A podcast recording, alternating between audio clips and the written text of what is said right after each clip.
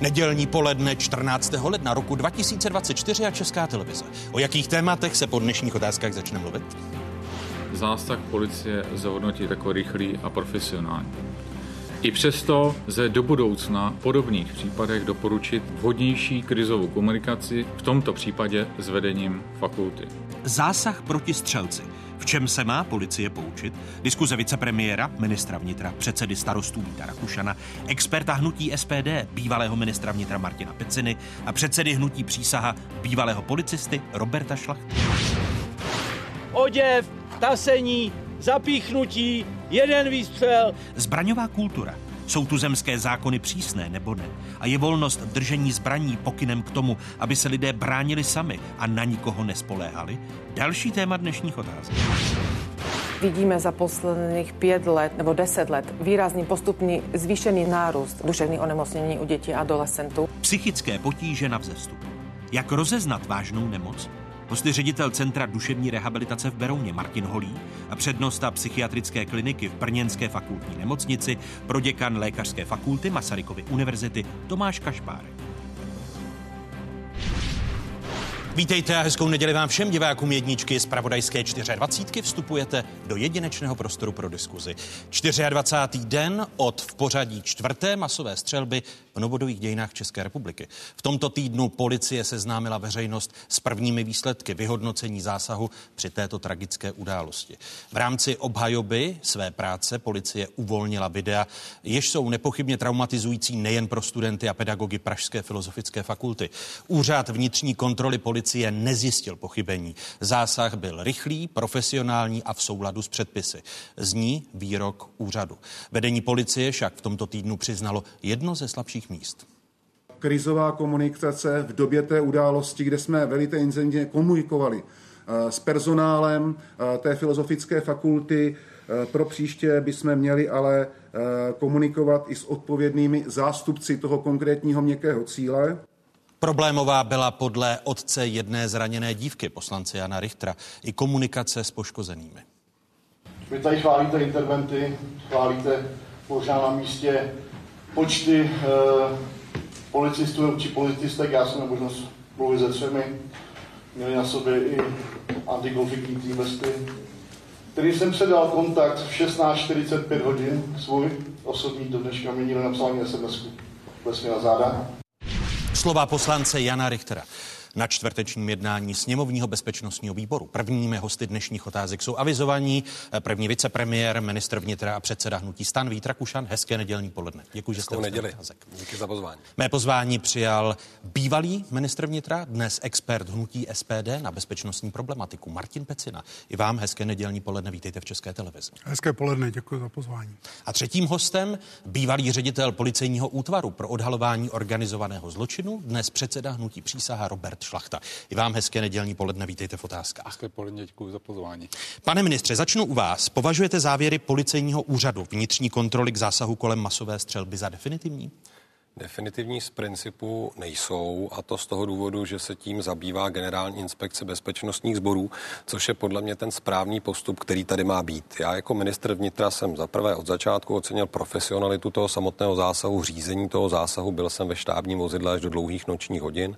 Pokoušeli jsme se s policejním prezidentem v čase poskytovat ty relevantní informace, snažit se zamezit tomu, aby ve veřejném prostoru byly nebezpečné fámy lži, třeba o zraněných policistech a podobně, což bylo traumatizující pro jejich rodiny. A můj apel byl od začátku, aby úřad vnitřní kontroly ve veřejném zájmu, prostě ta atmosféra ve společnosti to potřebuje, s těmi závěry přišel co nejrychleji, aby je policie v co nejotevřenější formě formulovala. Tak se a definitivní stalo. budou až definitivní určitě, případ uzavře generální inspekce bezpečnosti. Určitě a tak je to správně a tak já jako ministr i musím postupovat. To znamená, seznámil jsem se ze závěry úřadu vnitřní kontroly. Ty dvě slabá místa skutečně našla a to krizovou komunikaci s vedením filozofické fakulty, případně používání práce a vylepšení do budoucna analytických nástrojů policie. Druhá věc, která eh, tady je, je řada podnětů na generální inspekci bezpečnostních sborů. Ty pochází od novinářů, veřejnosti, kohokoliv protokoly. Úřad prověřuje podle mých informací, ale ten úřad z logiky věci není pod ministrem vnitra. To prověřování nebude trvat týdny, ale bude trvat měsíce. Bude trvat dva, tři měsíce, než se dostaneme k nějakým relevantním závěrům. Jinými slovy, a... neočekáváte definitivní závěr GIPSu dříve než na jaře? Neočekávám a je to tak správně. Pokud jsou ty podněty tady a mají být detailně rozpracovány a všechny pochybnosti, o kterých se hovoří, důsledně vyvráceny, no tak v tom případě GIPS tak pracovat musí. A ještě tady jeden limit, který si připomenout, ten nám na bezpečnostním výboru jasně připomněla paní doktorka Bradáčová a má pravdu. Ten trestný čin, byť má známého pachatele, taky prověřován jako vražda.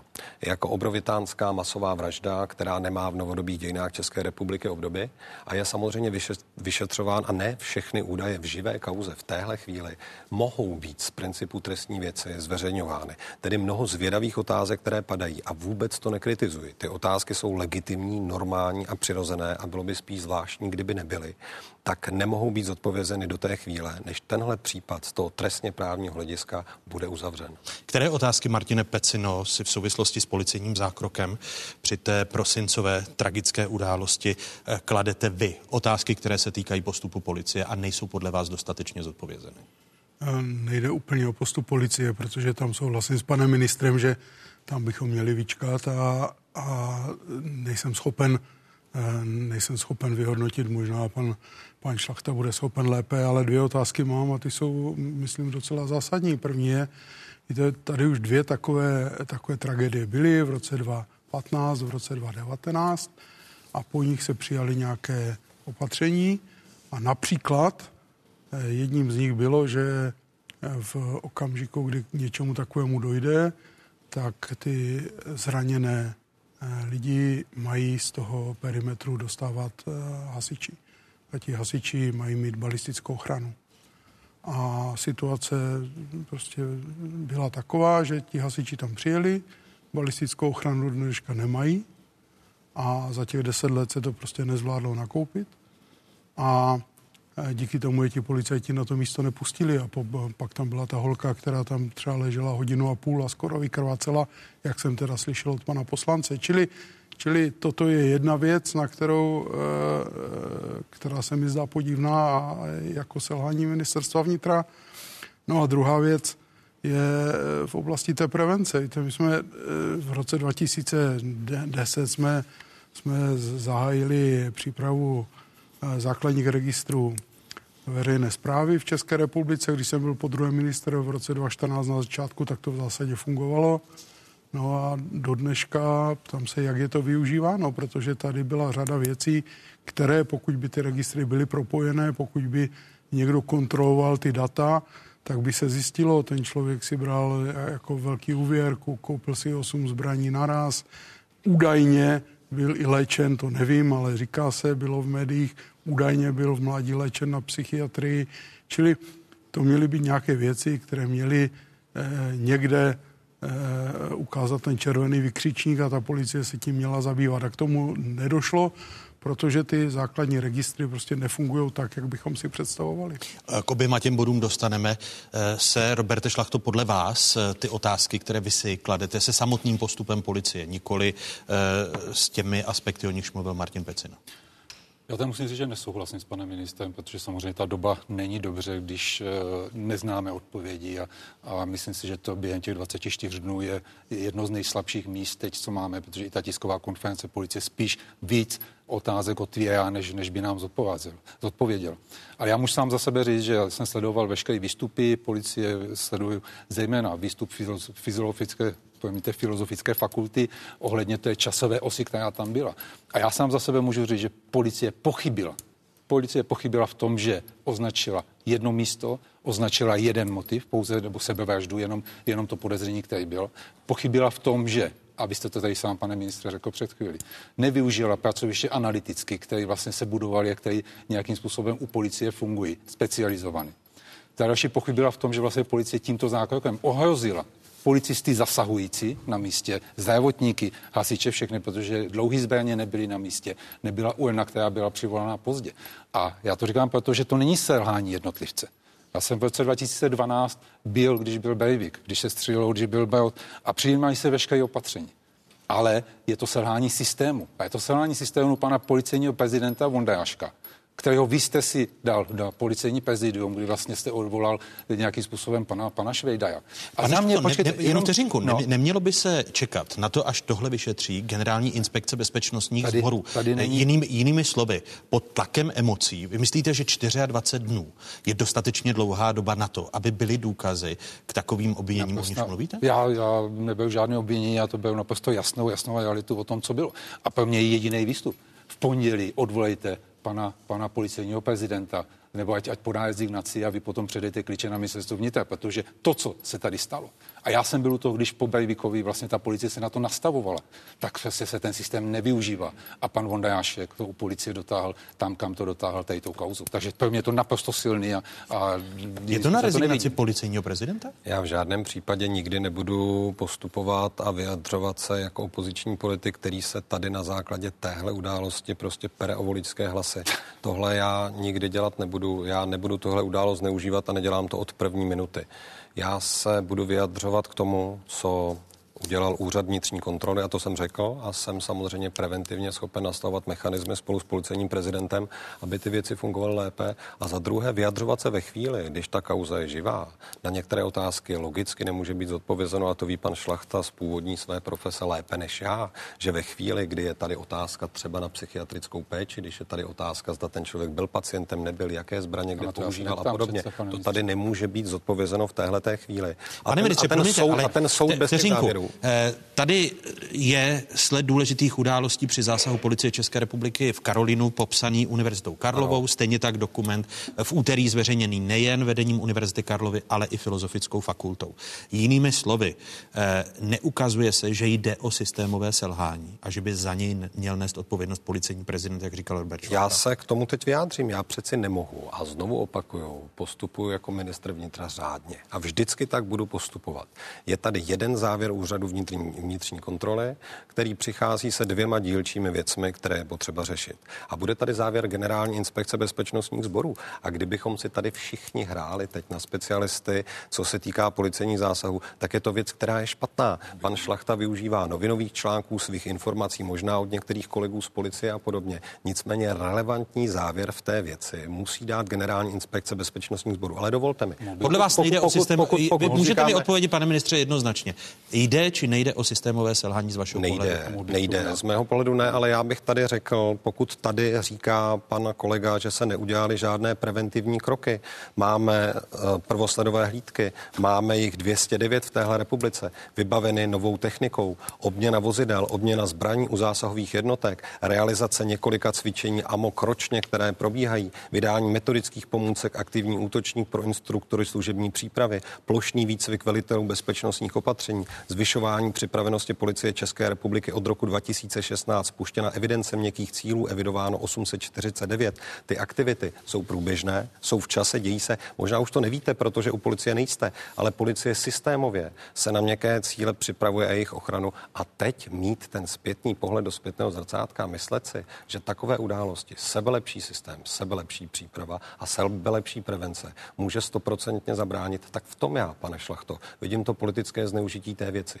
mm-hmm. říkat závěry ve chvíli, kdy ani ges, eh, generální inspekce bezpečnostních sborů ještě neprověřila eh, procenta těch podnětů, které tady jste, a vy přicházíte s touto věcí. Ještě k panu Pecinovi, není to pravda, ověřovali jsme si tu informaci, nikdo neležel před fakultou hodinu a půl. Ta doba byla 12 minut, byla poskytována prvotní lékařská péče, která byla poskytována policistou. K té triáži docházelo za Rudolfínem, kde záchranáři přebídali lidi, kteří byli bezprostředně ob, ohroženi na životě. Ten zásah záchranářů i policistů v tomto byl zcela stoprocentní a předešel mnohým dalším vyšším ztrátám na životech.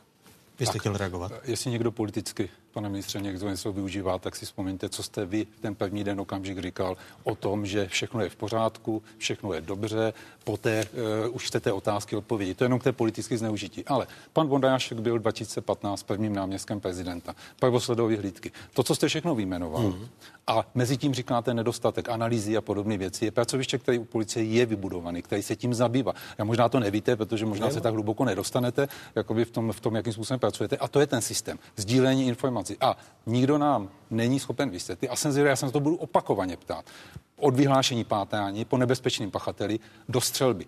A kdo, která osoba vyhodnotila jeden, jeden, eh, jednu adresu, a kdo eh, vyhodnotí jenom sebevraždu. Že se jde za sebevraždit na svoji přednášku a chtěl by vědět, pod jakým penzem informací. A to je systém, ano. to není jednotlivé. Ano. To je, pane ministře, systém. A jestli vy říkáte prvoslední tak se pojďte, co se na tom místě dělo takový přece, kdyby ten systém pracoval, tak by měl zafungovat tak, že přece při tom příjezdu víme, a já vím, co bylo po Bejvikovi. Seděli jsme nad tím, jeli jsme do zahraničí, zahraničí jsme připravili informace. Já se bojím o tom, že ta policie prostě tímto způsobem a to, co jste předvedli před těma třema týdnama, tak na to připravená není. Tak to je ten za prvé, systém. Za prvé, eh, politizace toho, že se ministr vnitra v první situaci, kdy máme první informace po střelbě, postaví za zásah policie, považuji za zcela přirozené. A to, že jsem potom řekl a říkám to neustále, že jako ministr vnitra budu postupovat řádně. Úřad vnitřní kontroly, generální inspekce bezpečnostních sborů, případně supervize státního zastupitelství, pokud bude vedeno nějaké trestní řízení. Pokud máte jakékoliv politické ambice,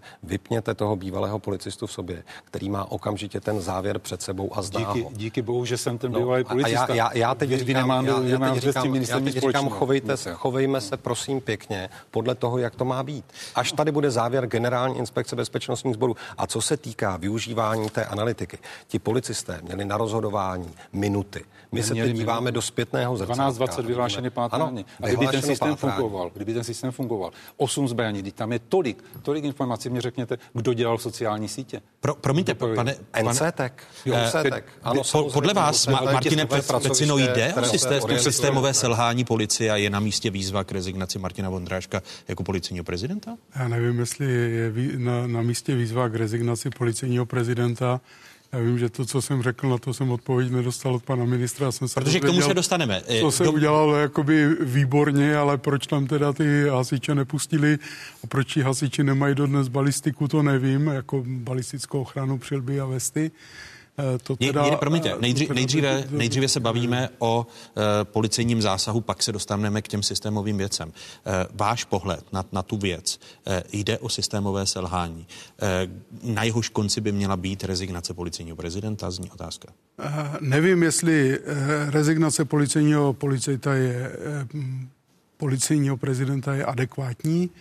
To co, to, co je asi jasné, je, že to, co říká Robert Šlachta, je, že že ten analytický útvar, to, kde se ve Zbraslavi mají, mají všechny informace zpracovávat a, a kde ti policisté nemají být prostě posláni na fakultu, jako by hoši běžte ho chytnout, to je jako za krále Klacka před 50 lety. Čili, čili eh, já, já vůči zásahu pol, policistů na místě jako nemám žádné výhrady a ti kluci do toho šli a v zásadě nevěděli, co se děje, ale to, že nevěděli, co se děje, když, ten, když se o tom vědělo, já nevím, hodinu, to, že nevěděli, co se děje, jaké dostávali informace. Já ty informace samozřejmě nemám v tom a zase pravdu pan ministr, že se to pořád vyhodnocuje, ale, ale, ale to, že e, jako tam něco bylo špatně, to, že jako jednou policistu tam poslali, pak ho snad zase odvolali e, na to místo, tak asi, asi to úplně v pořádku nebylo, ale jestli to je skutečně na, na odvolání policejního prezidenta, to je podle mě v tomto okamžiku příliš silné. Jste chtěli reagovat, pane Chtěl. Nevytvářejme, prosím, tady to, co dělají média, to, co dělá veřejnost a nehrajme si teď, prosím, na to, že každý umíme vyhodnotit ten policejní zásah. Nedělejme to. Od toho jsou tady orgány, které s tím závěrem přijdou. A pokud tam bude prokázána jakákoliv zodpovědnost, a to říkám také celou dobu, a ty otázky budou zodpovězeny, tak samozřejmě, že odpovědnost musí být vyvozena na nejrůznějších patrech. Ale já tady říkám, že v téhle chvíli máme k dispozici jeden jeden jediný oficiální závěr závěr úřadu vnitřní kontroly, který identifikoval dvě slabá místa. A pokud se bavíme o těch analytických nástrojích, ano, to je přeci třeba i cíl k tomu, abychom ten nový zbraňový registr, ke kterému se dostaneme, měli provázany se všemi informacemi, které potřebujeme. To je záměr nového zákona, který teď je v poslanecké sněmovně ve třetím čtení a je na něm plošná schoda. Takže hodnoťme, s jakými informacemi a v jakém čase policisté pracovali. Ale to je odborná práce Generální inspekce bezpečnostních sborů. A pokud ministr vnitra řekne, že ten zásah, komunikace, transparentnost, otevřenost, rychlost komunikace, vyvracení fám ve veřejném prostoru ze strany policie České republiky bylo bezprecedentně kvalitní, mnohem lepší než při těch případech jiných násilných událostí, které v České republice v této míře proběhly. Tak to jsou slova, za kterými si stojím. Ale to B říkám od začátku a rozumějme si. Pane ministře. Vycházejme z oficiálních závěrů a ne z teorie Roberta Šlachty. Promiňte, eh, v souvislosti s útokem na Filozofickou fakultu policie zatím zjistila 177 případů typu schvalování prosincové střelby. V 99 případech zahájila úkony trestního řízení, přičemž 15 pachatelů bylo potrestáno ve zkráceném řízení a jeden je vyšetřován. Eh, když se podíváte na to, že by některý napodobitel, nedej Bůh, mohl být úspěšný, jaké kroky, když říkáte, nejde o systémové selhání policie a v tom se výrazně lišíte s Robertem Šlachtou, tak eh, jaké kroky je zapotřebí co nejdříve udělat, aby případné následky, nedej Bůh, nějakého napodobitele nebyly tak tragické? Znovu, a to snad tady oba dva pánové přiznají. Sebelepší systém, který funguje a sebelepší zahraniční zkušenost nám říká, že neexistuje stoprocentní prevence. Nicméně my jsme v pátek představili plán ministerstva vnitra a ten právě tři body zahrnuje. Je to prevence, prevence a prevence.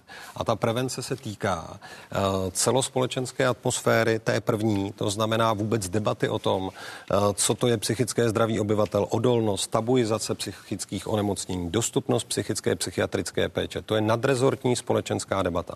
Další věc, ochrana měkkých cílů, prevence k tomu vedoucí. My už jsme vyčlenili jenom za těch krátkých krátkých týdnů po tom, co následuje po této tragédii, finanční prostředky, které vedou eh, k aktualizaci metodických pokynů, ke kontaktu všech měkkých cílů, které máme v registru měkkých cílů, k nácviku těch událostí jako takových. Zároveň zahájíme online kampaň ve veřejném prostoru, kde se budou vyjadřovat i výrazní influenceři a podobně. To jsou věci, které v téhle chvíli samozřejmě děláme, musíme dělat. A pak, a k tomu se určitě dnes dostaneme, je to samozřejmě debata o zbraňové legislativě v České republice, co se dá upravit, co se nedá upravit, co je správné. Ta debata musí být nehysterická, za to musíme my jako ministerstvo vnitra ručit, ale musí být důsledná. No a samozřejmě využití analytických nástrojů policie a to, k čemu mě zmocnila vláda.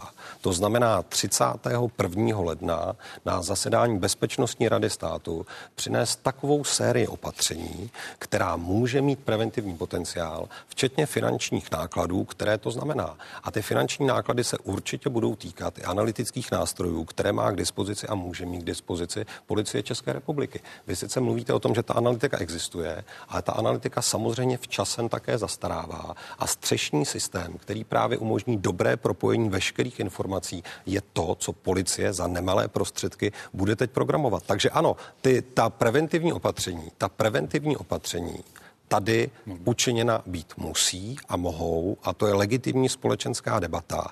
Jenom chci říci, že od roku 2017 Vidíte, že to nesouvisí s žádnou vládou, protože ta, která vládla tehdy, není ta, která by mi byla sympatická. Jsou systematicky uplatňována preventivní opatření k ochraně měkkých cílů.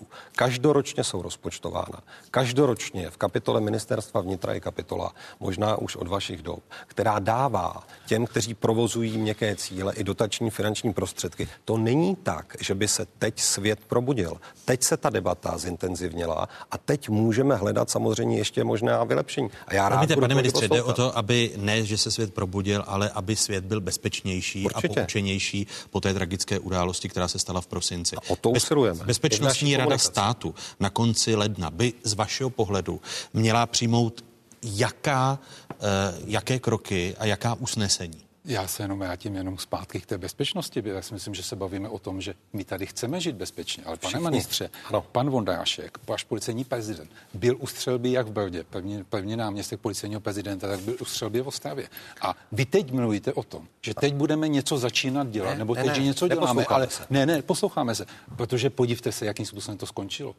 21. to skončilo 14 mrtvýma na, na uh, fakultě. A jestli něco zafungovalo, tak zafungovali ti řadoví policisté, kteří opravdu svýma, svým, svým tělem Určitě. tam šli a vy jste je ohrozili, protože ten systém poděkoval. nefungoval. Protože ten systém nefungoval a za to jste vy odpovědný. A, tenhle, ten, jaké, jaké, jaké, a jaké, jaké kroky, tady se zjevně neschodnete, jaké kroky by měla na konci ledna, a teď se vás chci ptát, na vybavenost policie, eh, přestrukturování případně státního rozpočtu a podpoření vysokých škol, eh, protože ministerstvo školství zatím prostředky na lepší zabezpečení měkkých cílů, kterými vysoké školy jsou nedal.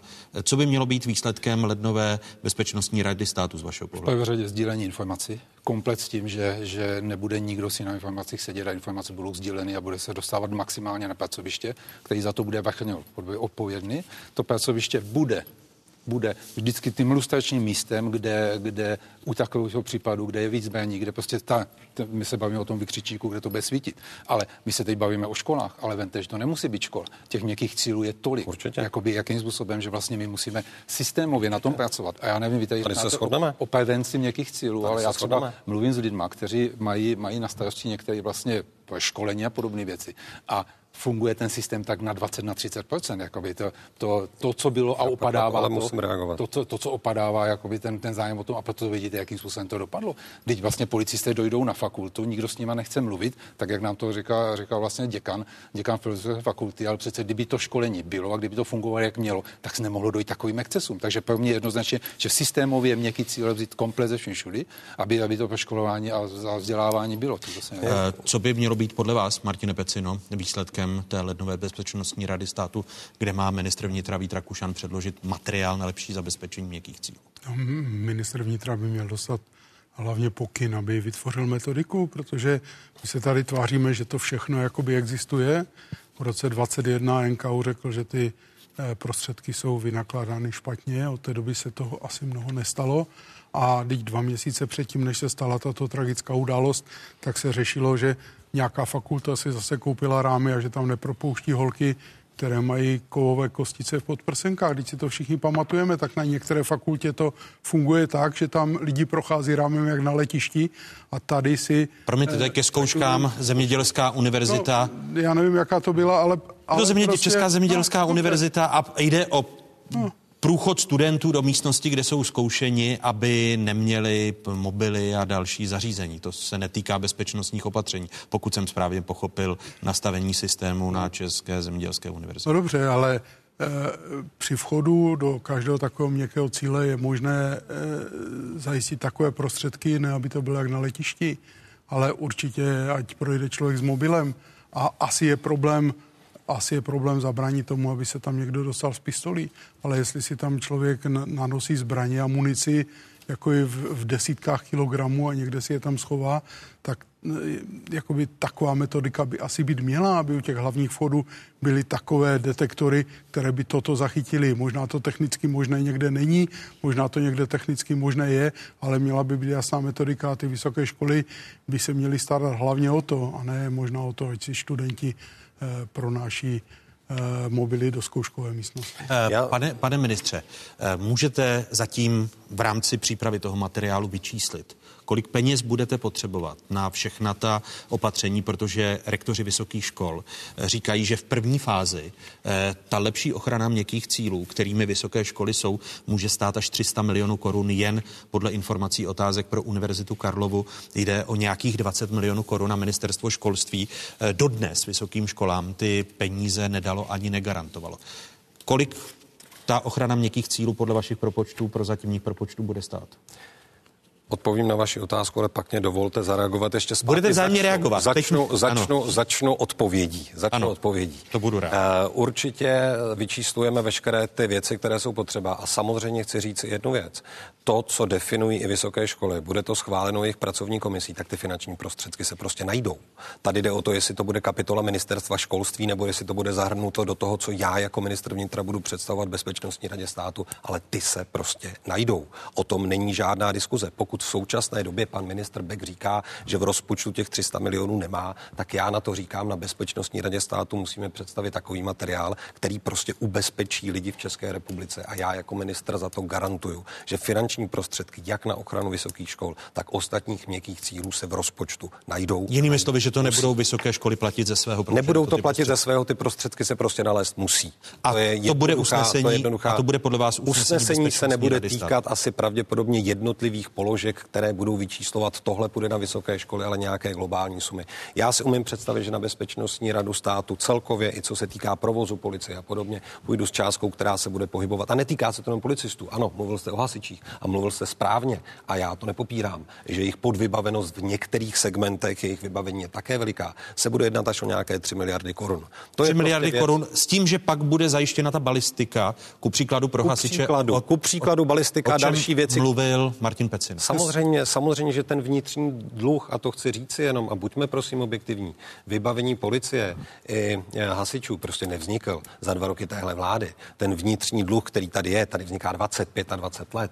Takže pokud se bavíme o nějaké nedostatečné technické vybavenosti, tak už zjišťuji, když já jsem nastoupil v roce 21, že ten vnitřní dluh do vybavení už byl v desítkách miliard korun. A máme tady ještě problém třeba, a to vy moc dobře víte, ve výzbroji e, dlouhými zbraněmi u policie, což je dlouhodobě napadeno u úřadu pro ochranu hospodářské soutěže a výrazně nám to komplikuje život. Ono to má i různé provozní věci, které tady existují v téhle chvíli. Jinými, Ale jinými slovy, náklady, náklady v rámci státního rozpočtu počítáte, že se budou pohybovat eh, kolem 3 miliard korun, včetně eh, toho lepšího zabezpečení měkkých cílů, jako jsou vysoké A včetně školy. to, k čemu se dostaneme, třeba stravné pro policisty a podobně. K tomu se určitě dostaneme. Ano, my musíme umět motivovat policisty. Za loňský rok jsme měli rekordní nábory. Máme nejvíce policistů, které jsme v České republice od roku 2021 měli. Zaplať pámu za to. Taky odchody těch ne, já, Promiňte, bavíme, bavíme, se, bavíme se o celkovém nárostu. A je, poslední věc. Ano, je, je, ještě, ještě jsem chtěl jednu poslední věc, která se týká eh, psychosociální pomoci uh, Univerzitě Karlově, protože ano. tam je spolupráce mezi policií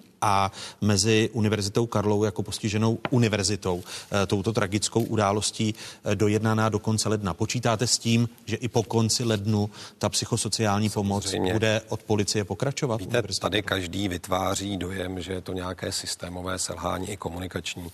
Ať už pan policejní prezident nebo já jsme samozřejmě s paní rektorkou byli v kontaktu a to paní rektorka i opakovaně říkala, kontakt policejního prezidenta byl v podstatě denodenní v těch prvních věcech. A pokud se bavíme obecně o té psychosociální pomoci, tak od té tragédie 1685 osob v České republice prošlo nějakou intervencí ze strany interventů, které jsme připravili. Je to rekordní počet, který kdy byl, taky ta událost je bezprecedentní. Jenom v tu chvíli, pokud namítáme, že někomu nebyla večer poskytnuta psychosociální péče, tak nám se povedlo během toho odpoledne na místo tragédie dostat 50 interventů, kteří tam byli. Interventi primárně oslovovali, a to je logické, rodiny obětí, poskytovali psychosociální pomoc při sdělování té nejhorší tragédie, která někoho může potkat. Poté byli orientováni na přímo pacienty v nemocnicích. Sekundárně byla zřízena ještě to odpoledne krizová intervenční linka, na kterou se kdokoliv z veřejnosti, z rodiny mohl obrátit s tím, že žádá o pomoc. Ty informace jsme propagovali a říkali. Proto já říkám, že to maximální nasazení téměř dvou stovek krizových interventů, kteří stále v nasazení jsou, bylo něco, co bylo zvládnuto velmi dobře. A tady vůbec v tom není žádný politický podtext. A bude pokračovat Ale to, i na bude, konci ledna. Bude, bude. Po Pokud o to má univerzita zájem, bude pokračovat. Prostě nastavíme systém, aby intervence, pokud je potřeba, pokračovala. Ještě jedna věc, třeba psychologové ministerstva vnitra měli teď seminář s eh, učiteli a pedagogy Filozofické fakulty, velmi dobře ceněn. Tohle není složka, kterou bychom zanedbávali. Já jenom říkám, že pánové se tady pouští do toho, co se mělo a mohlo udělat. A já jsem tady dával příklady toho, že všechny ty semináře, proškolování, metodiky, to byly věci, které samozřejmě před touhle událostí existovaly. A pánové, Promiňte, prosím, pane ministře, podívejte jde, se do kamery jde. a řekněme jednoduchou větu. Události takového typu i ve chvíli, když budeme mít sebelepší systém zbraňové legislativy, preventivní péče, kterou Ministerstvo vnitra napříč vládami od události v roce 2016 pravidelně dělalo, proškolovalo jak veřejnost, tak provozovatele měkkých cílů. Neříkejme a nelžeme tady, že tahle činnost nebyla. To, že se teď o ní více bavíme, to, že hledáme, kde se dá ještě zlepšit, to, že hledáme více pane, finanční pane ministře, promiňte, to je zcela jde, jde, jde, a záhy dostanete no. slovo. Jde o to, že tu veřejnou diskuzi tady stejně tak, jako jsme ji v otázkách vedli po střelbě v Uherském Brodě nebo po střelbě v Ostravské fakultní nemocnici. Jde o to, aby nedej Bůh při dalších takových incidentech byly ty lidské náklady, náklady na lidských životech a zraněních, co pokud možno nejnižší. Ale to, Eh, ale ty, to chceme, ale já jenom říkám, já jsem tady, ne, můžete, mám můžete deset, teďka, já jsem deset, nepoložil, ta, pane ministře, omlouvám se, nepoložil jsem otázku, eh, kladu otázku Martinu Pecinovi. Ty tři miliardy korun, eh, o něž bude s největší pravděpodobností žádat Vít Rakušan, berete jako první krok v té, v té koncepčnější cestě řešení podobných incidentů, protože nepochopit je nepochybné, že se zabránit a úplně eliminovat eh, takovým incidentům nepodaří. Ne, tak, já, tak jak mě vyzval pan minister, tak já teda říkám do kamery, ano, eh, takového osamělého střelce prostě úplně eliminovat nejde ani do budoucna. Takové věci se stávají po celém světě a můžou se stát i u nás a, a lze předcházet jenom větším následkům, než by byly nezbytně nutné. To je pravda. To je první věc. Druhá věc je, dozvěděl jsem se, jak je všecko jakoby bezvadný, ale ne. pravda je, že v letošním roce policistům chybí asi 1,3 miliardy na provoz a hasičům zhruba 700 milionů na provoz, čili 2 miliardy tam jsou teď díra s tím, že policisté nedostávají, eh, nedostávají přidáno a s tím, že eh, policistům se vezme stravné, tím se něco ušetří, ale 2 miliardy tam dneska reálně chybí na běžný provoz, čili 3 miliardy jsou tak na to, aby se, aby se zaplácla ta díra, která nám vznikla tím, že se peníze z vnitra přesunuly pravděpodobně na obranu nebo nevím kam. Eh, Když se, když se eh, podíváte na stranu, jejímž jste bezpečnostním expertem, tak eh, poslanec SPD Jiří Kopza se v týdnu omluvil za příspěvek, který zveřejnil po střelbě na Filozofické fakultě Univerzity Karlovy a kvůli kterému na něj Univerzita Karlova podává trestní oznámení. Podle rektorky omluva nemění nic na tom, že Univerzita Karlova se hodlá bránit proti Kopzovým slovům. My shledáváme mm, dva trestné činy, z kterých bychom eh, chtěli, aby policie eh, prošetřila, eh, pátrala, konala šíření poplašné zprávy a podněcování k nenávisti. Já to jako rektorka Univerzity Karlovy považuji za naprosto zásadní, abychom to trestní oznámení podali, protože cítím potřebu ochránit všechny ty studující, kterých se to mohlo dotknout, kterých se to dotklo všechny ty naše zaměstnance. A taky cítím potřebu hájit hodnoty demokratické společnosti, eh, které si myslím, že takovými výroky jsou eh, nabourávány.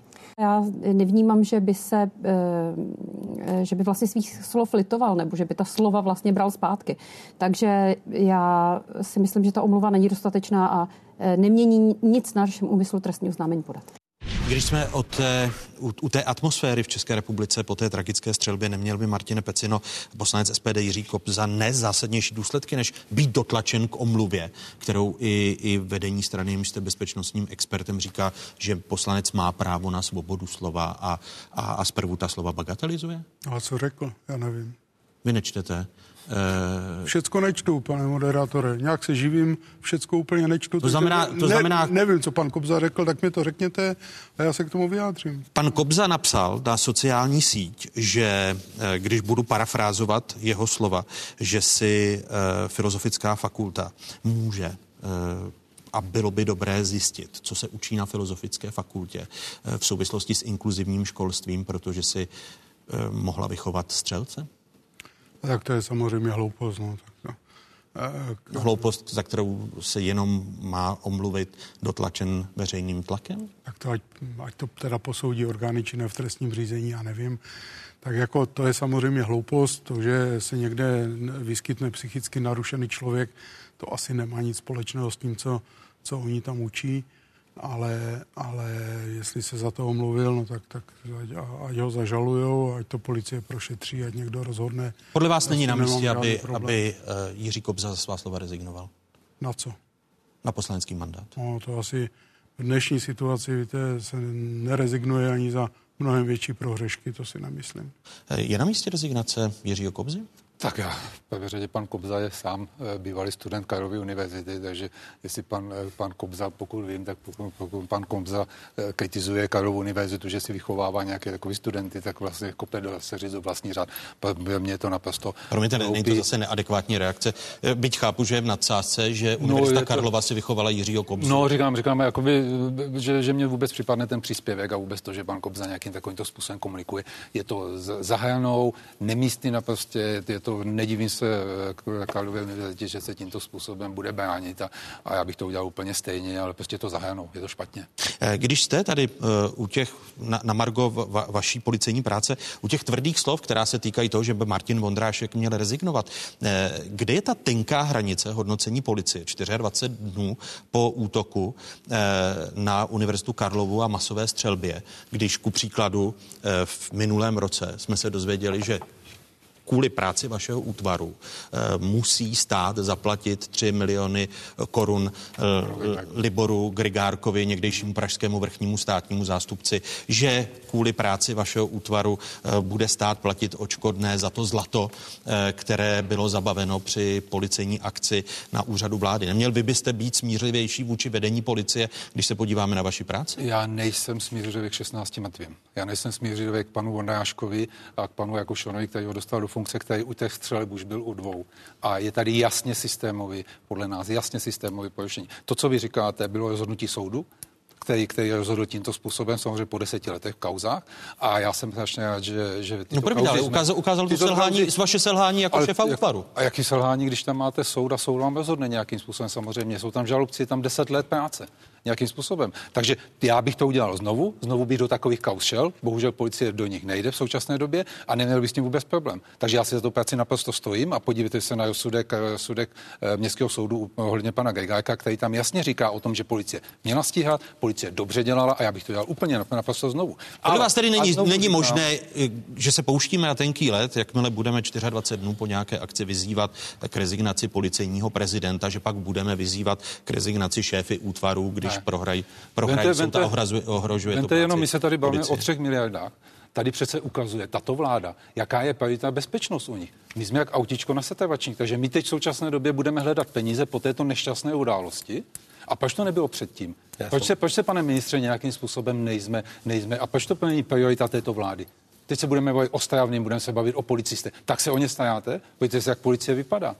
Pane Jaký nestavu? Tak já jsem zaprvé neslyšel tu odpověď na otázku pana moderátora, ale to jsem si u vás už taky zvykl. Promiňte, ale tu jsem si...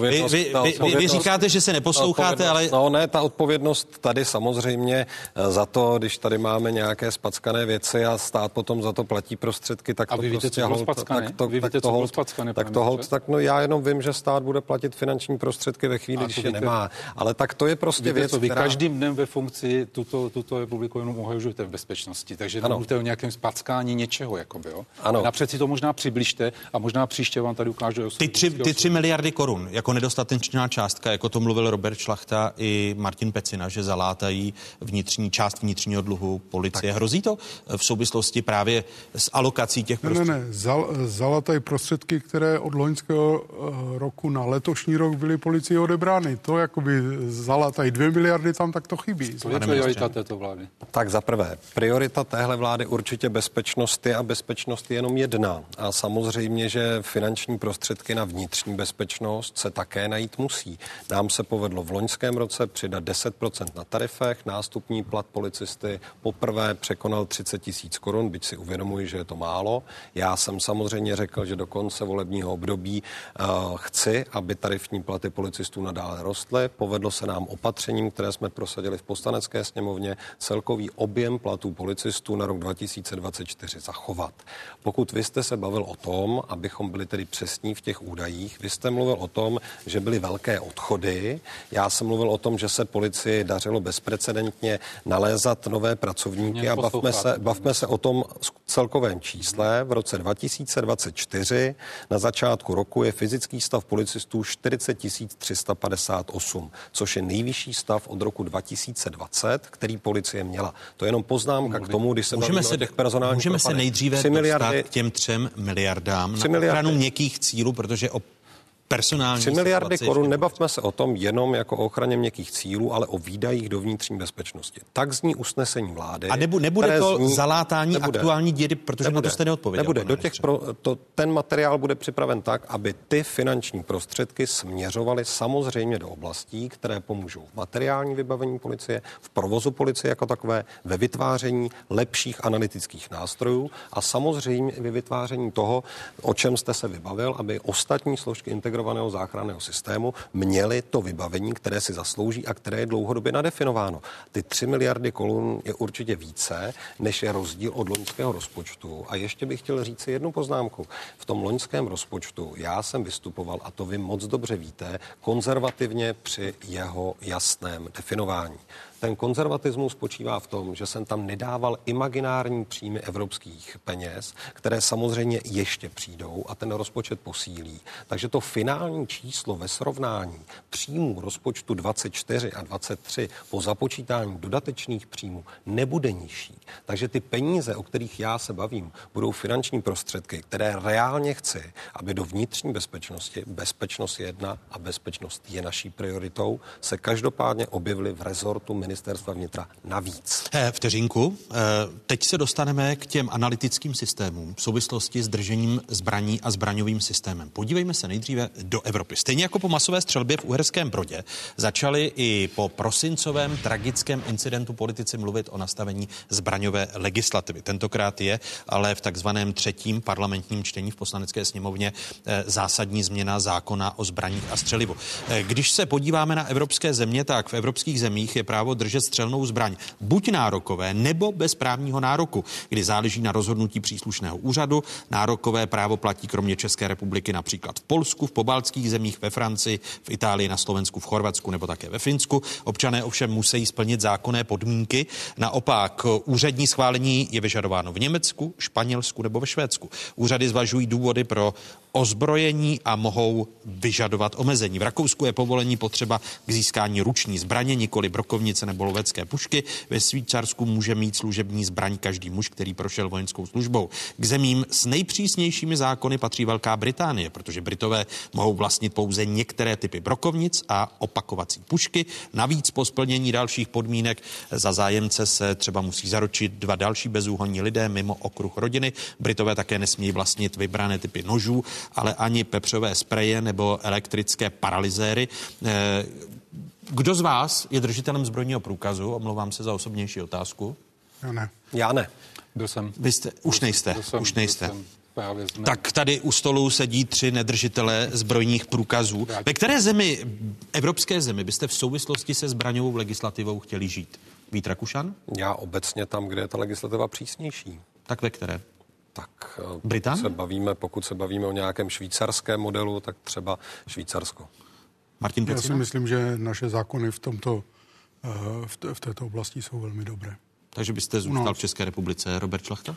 Já Česká republika a Švýcarsko, protože samozřejmě Švýcarsko je trošku jinak postavené. Je, protože, určitě, proto protože samozřejmě dostaneme. nějakým způsobem, způsobem eh, vzděláváním a vším, takže i naše, naše zákony jsou naprosto dostatečné, když se bude dodažovat to, co má. Ono se počítalo s tím, že ta zásadní novela e, zákona o zbraních a střelivu, která je teď v poslanecké sněmovně, vstoupí v platnost až v tom příštím, respektive přes příštím roce. E, pochopil jsem správně, pane ministře, že vy teď budete přicházet se stručnou novelou, e, která bude reagovat na tu tragickou událost na Filozofické fakultě. Především. Pochopil jsem to správně. pátek. Ano, ale dovolte mě ten Když to nebude kontext. dlouhé. Nebude. Ale je potřeba říct fakta. Tak ve třetím čtení máme novelu, na které se pracuje dlouho, od roku 2017. Ta novela, a na tom jsme se shodli na kulatém stolu zástupců politických stran tento týden v poslanecké sněmovně, zůstane ve třetím čtení, nebudeme ji stahovat někam zpátky. Ta novela projde a od 1. 1. 2026 má vstoupit v platnost, kdy bude naprogramován ten nový zbraňový registr propojený na ty ostatní eh, systémy, tak, jak je to dlouhodobě připravováno. A mezi tím samozřejmě vyvstává debata, zda v takzvané 90. zrychleném řízení ten současný zákon eh, 119 nějakým způsobem novelizovat a jakým. My jako ministerstvo vnitra říkáme nehysterickým, klidným, ale jsou věci, jako třeba ta pomyslná červená dlaždice prodejců zbraní a střel střeliva, kde dobrovolně mohou oznámit nějaké rizikové chování a podobně velké nákupy zbraní, už nebude dobrovolná, ale bude povinná. To je krátká novela a mám pocit, že všechny politické strany, které v poslanecké sněmovně jsou, s tímto souhlasí. A, a ta by vstoupila v platnost kdy? Pokud by to bylo v 90, mohla by i 1. 7. Nejdéle 1. první příštího roku. To jsou Ale dva vaše termíny, je 1. je 1. 7. A jedna poznámka a v tom třetím čtení já budu vyzývat některé kolegy, eh, kteří v tom druhém dávali pozměňovací návrhy, které zmírňovaly tu zbraňovou legislativu, třeba že Flobertky by nadále nevyžadovaly eh, zbrojní oprávnění. Já jsem na bezpečnostní výbor nechal donést archivu ministerstva vnitra Flobertky předělané tím způsobem, že mohou zabíjet. Stejně tak nebudu podporovat návrh pana uh, předsedy ústavně právního výboru Vondráčka, který uh, říká, že by neměli mít právo orgány veřejné moci hlásit podezřelé chování a podobně jako školy a tak dále. Já si myslím, že v kontextu toho, co jsme zažili, jsou to přesně věci, o kterých bychom snad už ani v poslanecké sněmovně neměli hlasovat. Ale na co já jsem pišný, ministerstvo vnitra udrželo i v téhle těžké době kultivovanou odbornou debatu, do které zatáhlo odborníky, psychologi. Nepřicházíme s ničím překotným, protože s pány souhlasím. Ano, ta česká zbraňová legislativa skutečně špatná není. Ale zamyslet se v téhle chvíli nad aspekty, jakým způsobem mít zdravotně prověřeného člověka, zamyslet se nad aspekty, jestli držení těch dlouhých zbraní je něčím společensky žádoucím, to jsou všechno věci, kde ta debata je legitimní a je přirozené, že po takové události přichází. Eh, je dobře, že půjde ministerstvo vnitra teď těmi dvěma kroky, že připraví eh, v reakci na střelbu na Filozofické fakultě tu rychlou novelu, která v rámci ambice ministra vnitra by vstoupila v platnost 1. července? Martina Pecinu. No, pokud se bavíme o povinných psychologických eh, zkouškách? Eh, ne, zatím o tom povinném hlášení prodejců zbraní a střeliva, o velkých nákupech, podezřelých osobách a podobně. A o povinných data, data, aby byly. Jo, jo, s tím, s tím určitě nemám problém, když se dostaneme k tomu psychi, psychologickému vyšetření, s tím bych problém měl. To, že budou povinná hlášení, s tím problém nemám. Pochopitelně oni už to dneska hlásit mohou a jsem no, hrozně zvědavý, jak se bude vymáhat, co je podezřelé a co ne. To si musíme počkat, jak to bude vydefinované. Tady asi v případě, že si někdo koupí za milion za tři měsíce e, za milion zbraně, včetně dlouhých zbraní, tak, e, tak asi, asi by žádným sítem nepropadl, tomu rozumím, ale, ale bude hrozně záležet na tom, jak to bude definované. Ale asi, ať se e, tímto způsobem ten zákon zpřísní, s tím problém nemám. Eh, pane ministře, po, pochopil jsem tedy teď, když jste odpovídal Martinu Pecinovi eh, a podíváme-li se na počty držitelů zbrojních průkazů, které v těch uplynulých letech rostou. Od roku 2018 do konce loňského roku má zbrojní průkaz o téměř 13 tisíc lidí v České republice. Víc ke konci loňského roku to bylo 316 856 lidí a ještě rychleji roste počet legálně držených zbraní. Na konci loňského roku bylo evidováno asi asi o 165 tisíc kusů zbraní více než v roce 2018 po té kritice eh, psychiatrů, psychologů, že by ty eh, testy byly povinné, tak eh, to nebude v, t- v té rychlé novele. Jasná odpověď ano nebo ne nebude, ale může tam být něco, co je legislativním prostředkem. To znamená zmocnění pro vládu České republiky vydat takové nařízení ve chvíli, kdy ten systém by na to připraven byl. A to zmocnění jako takové si připravit umím. A pokud se bavíme o té psychologické péči, tak na kulatém stolu, který proběhl ve středu, zástupce psychologů říkal ano, síť klinických psychologů na to skutečně není připravená, kapacitně bychom to nezvládli. Druhá věc je, že tam přišli s jednou zajímavou myšlenkou sami odborníci s kterými jsme o tom diskutovali. A to znamená přesná metodika pro praktického lékaře. Jakým prověřením má ten daný pacient projít ve chvíli, než mu dá razítko na to, že může být držitelem zbrojního průkazu.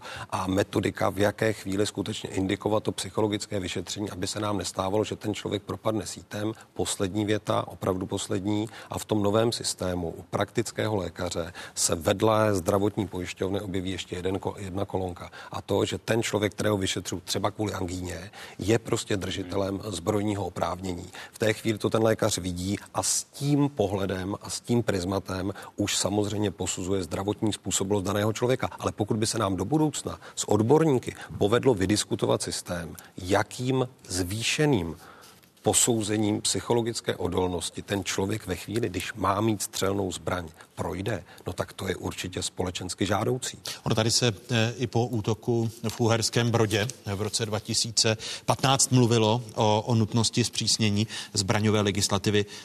Je nutné podle vás přísňovat zákony, když se podíváme na to, pokud jsem pochopil správně jako eh, nedržitel zbrojního průkazu, stejně se žádá u policie. Když si ten eh, masový střelec filozofické fakulty chtěl nakoupit tlumiče, ty, ty střelné zbraně, tak stejně u policie eh, žádal na, na nákupku té, já jenom k tomu, že 2.15 vlastně ta debata, já jsem byl u ní se vedla ohledně psychologických testů podobně, protože vlastně ten člověk, co střílel, tak byl psychiatricky vlastně léčen v té době a bohužel máme 2024 a tu debatu ještě nemáme ani u konce vlastně pořád dojíždíme.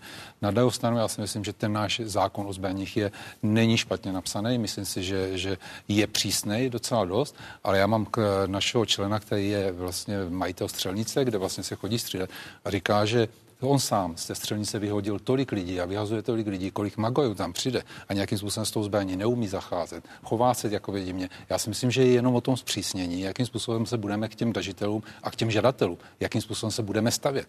A s tím souhlasím s panem ministrem, že vlastně každý datum, každý data, který přijedou, ať je to k praktickému lékaři, ať je to k tomu, kdo bude posuzovat, ten konečný, kdo, kdo vlastně ten zbrojní průkaz eh, vydá, je samozřejmě jenom to, to nejlepší a je to jenom to dobře, protože se bavíme o analýze. A samozřejmě to jsou věci, které to musí indikovat. A možná na poslední, já si myslím, že strašně jednoduchý by bylo, a ten zákon myslím, že byl napsaný, zůstal někde na ministerstvu zdravotnictví, jsou elektronické zdravotní knížky.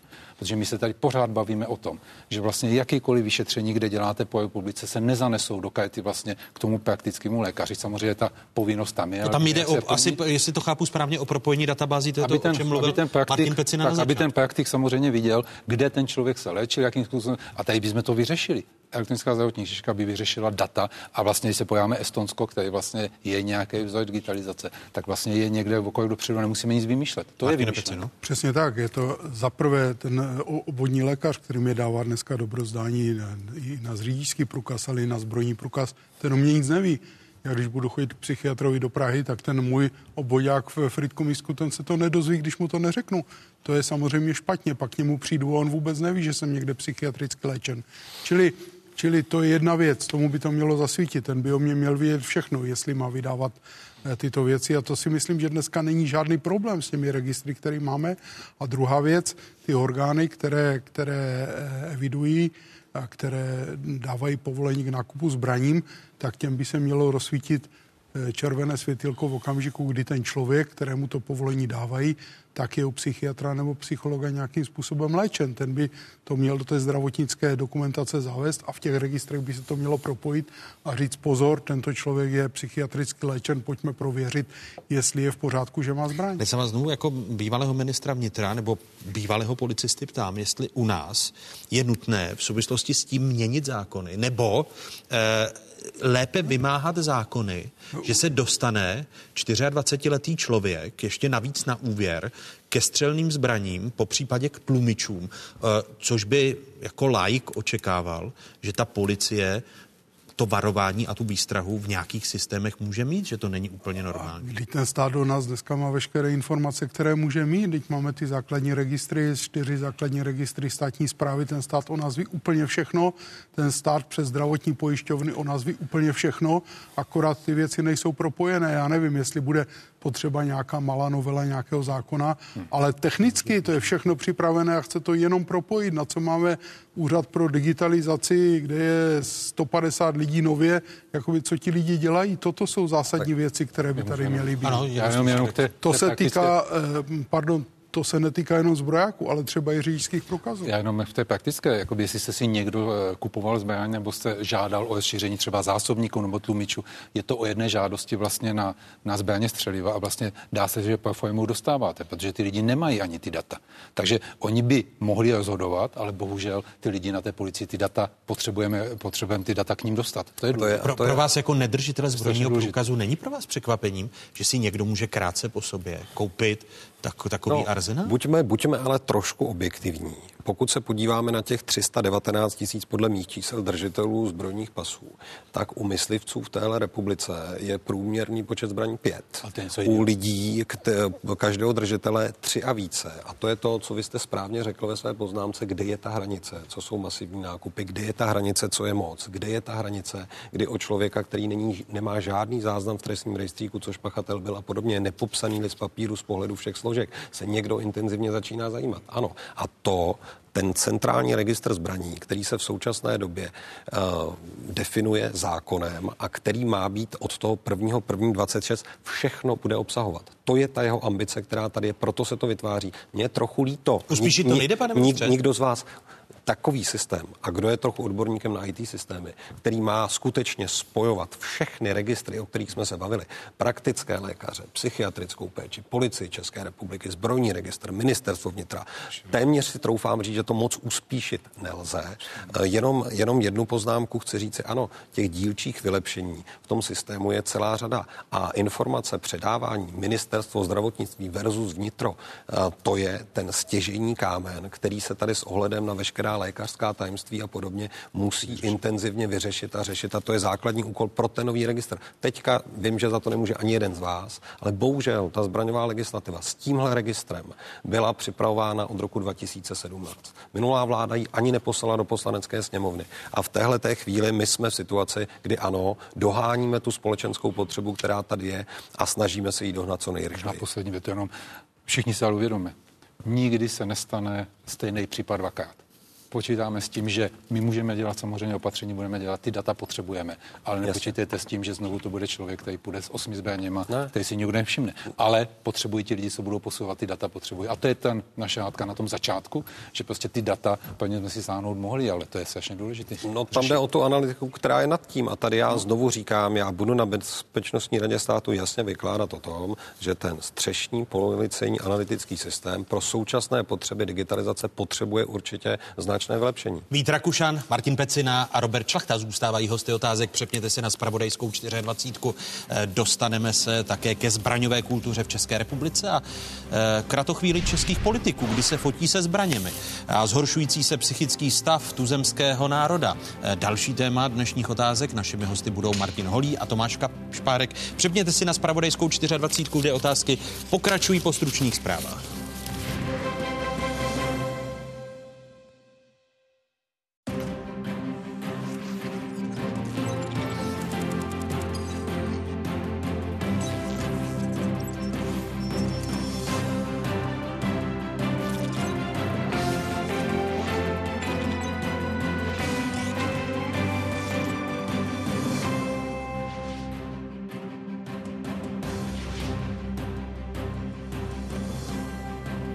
Jste na správné adrese, tady je spravodajská jednička v zemi, tady je 24 České televize. O jakých tématech se po dnešních otázkách začne mluvit? vláda v rámci policie nebyla schopná rozpočtovat až do konce roku. A policie s ministrem vnitra budou hledat finanční prostředky dodatečně. Pomáhat a chránit. Budou na to lidi? Pokračování diskuze Víta Rakušana, Martina Peciny a Roberta Šlachty. Obtíže v oblasti dětského duševního zdraví eh, stále narůstají. Nemoci duše. Proč jsou stále častější? Hosty ředitel Centra duševní rehabilitace v Berouně Martin Holý a přednosta psychiatrické kliniky v Brněnské fakultní nemocnici a proděkan lékařské fakulty Masarykovy univerzity Tomáš Kašpárek. Ještě jednou hezké nedělní odpoledne vám všem divákům z Pravodajské 24. Stále jste v jedinečném prostoru pro diskuzi. Zbraňovou kulturu v České republice ve smyslu kultivace schopnostní bezpečného nakládání se zbraněmi žel bohu charakterizuje ochotné pozování politiků se zbraněmi. V České republice najdeme bezpočet politiků a političek, kteří a které ochotně pozují fotografům, eh, zkoušejí si zbraně, výrobci zbraní, respektive veřejnost má na rozdíl ku příkladu od Švýcarska, o kterém jsme mluvili v první části otázek, či dalších zemí bohatý katalog. Nemluvě o tom, že když jede český premiér na návštěvu do Bílého domu, tak obdarovává střelnou zbraní amerického prezidenta. Řeči Andrej Babišovi a Donaldu Trumpovi. Eh, připomínám, že našimi hosty zůstávají ministr vnitra Vít Rakušan, ex-ministr vnitra Martin Pecina, který je bezpečnostním expertem hnutí SPD a bývalý policista a šéf hnutí přísahy Robert Šlachta. Pánové, ještě jednou vítejte ve druhé hodně otázek na Spravodajské 24. Ty fotky jakoby ukazovaly, eh, že politická schoda v České republice je na zbraňové kultuře a fetišizaci zbraní. Nemělo by se tohle zásadně, zásadně změnit v Česku po té tragické prosincové střelbě na Filozofické fakultě, pane ministře? Tak já si myslím, že už jenom to, že se tady o tom bavíme, je ukázkou toho, že ta změna prostě žádoucí je. To znamená fotit se se zbraněmi, vozit je jako dar. Chápu, že má náš zbrojářský průmysl velkou tradici, ale vozit to do cizích zemí a ukazovat, že prostě vlastnit zbraň a pohybovat se s ní ve veřejném prostoru je eh, něco, co v naší kultuře patří. Podle mě vhodné není. Já už jsem tady jednou řekl, eh, nemyslím si, že je to handicap pro ministra vnitra, že sám nejsem držitelem zbrojáku, prostě není a možná mě to na celou tu věc dává eh, takový objektivnější, osobně nezaujatý náhled toho, aby ta zbraňová legislativa, která konec konců spolu vytváří tu zbraňovou kulturu v České republice, skutečně byla kvalitní, vyvážená. Měla by se změnit zbraňová kultura v České republice eh, ve vztahu právě politické reprezentace k fetišizaci zbraní? No to je jedna věc, to určitě ano, to s tím souhlasím, co říkal pan minister. Druhá věc je, že od začátku války na Ukrajině se ta, tato společnost dramaticky proměnila. My dneska se radujeme z toho, když eh, se vybírají peníze na zbraně, které tam někde posíláme a, zabijí mladé kluky na obou stranách a, a lidi na sociálních sítích se z toho radují a, a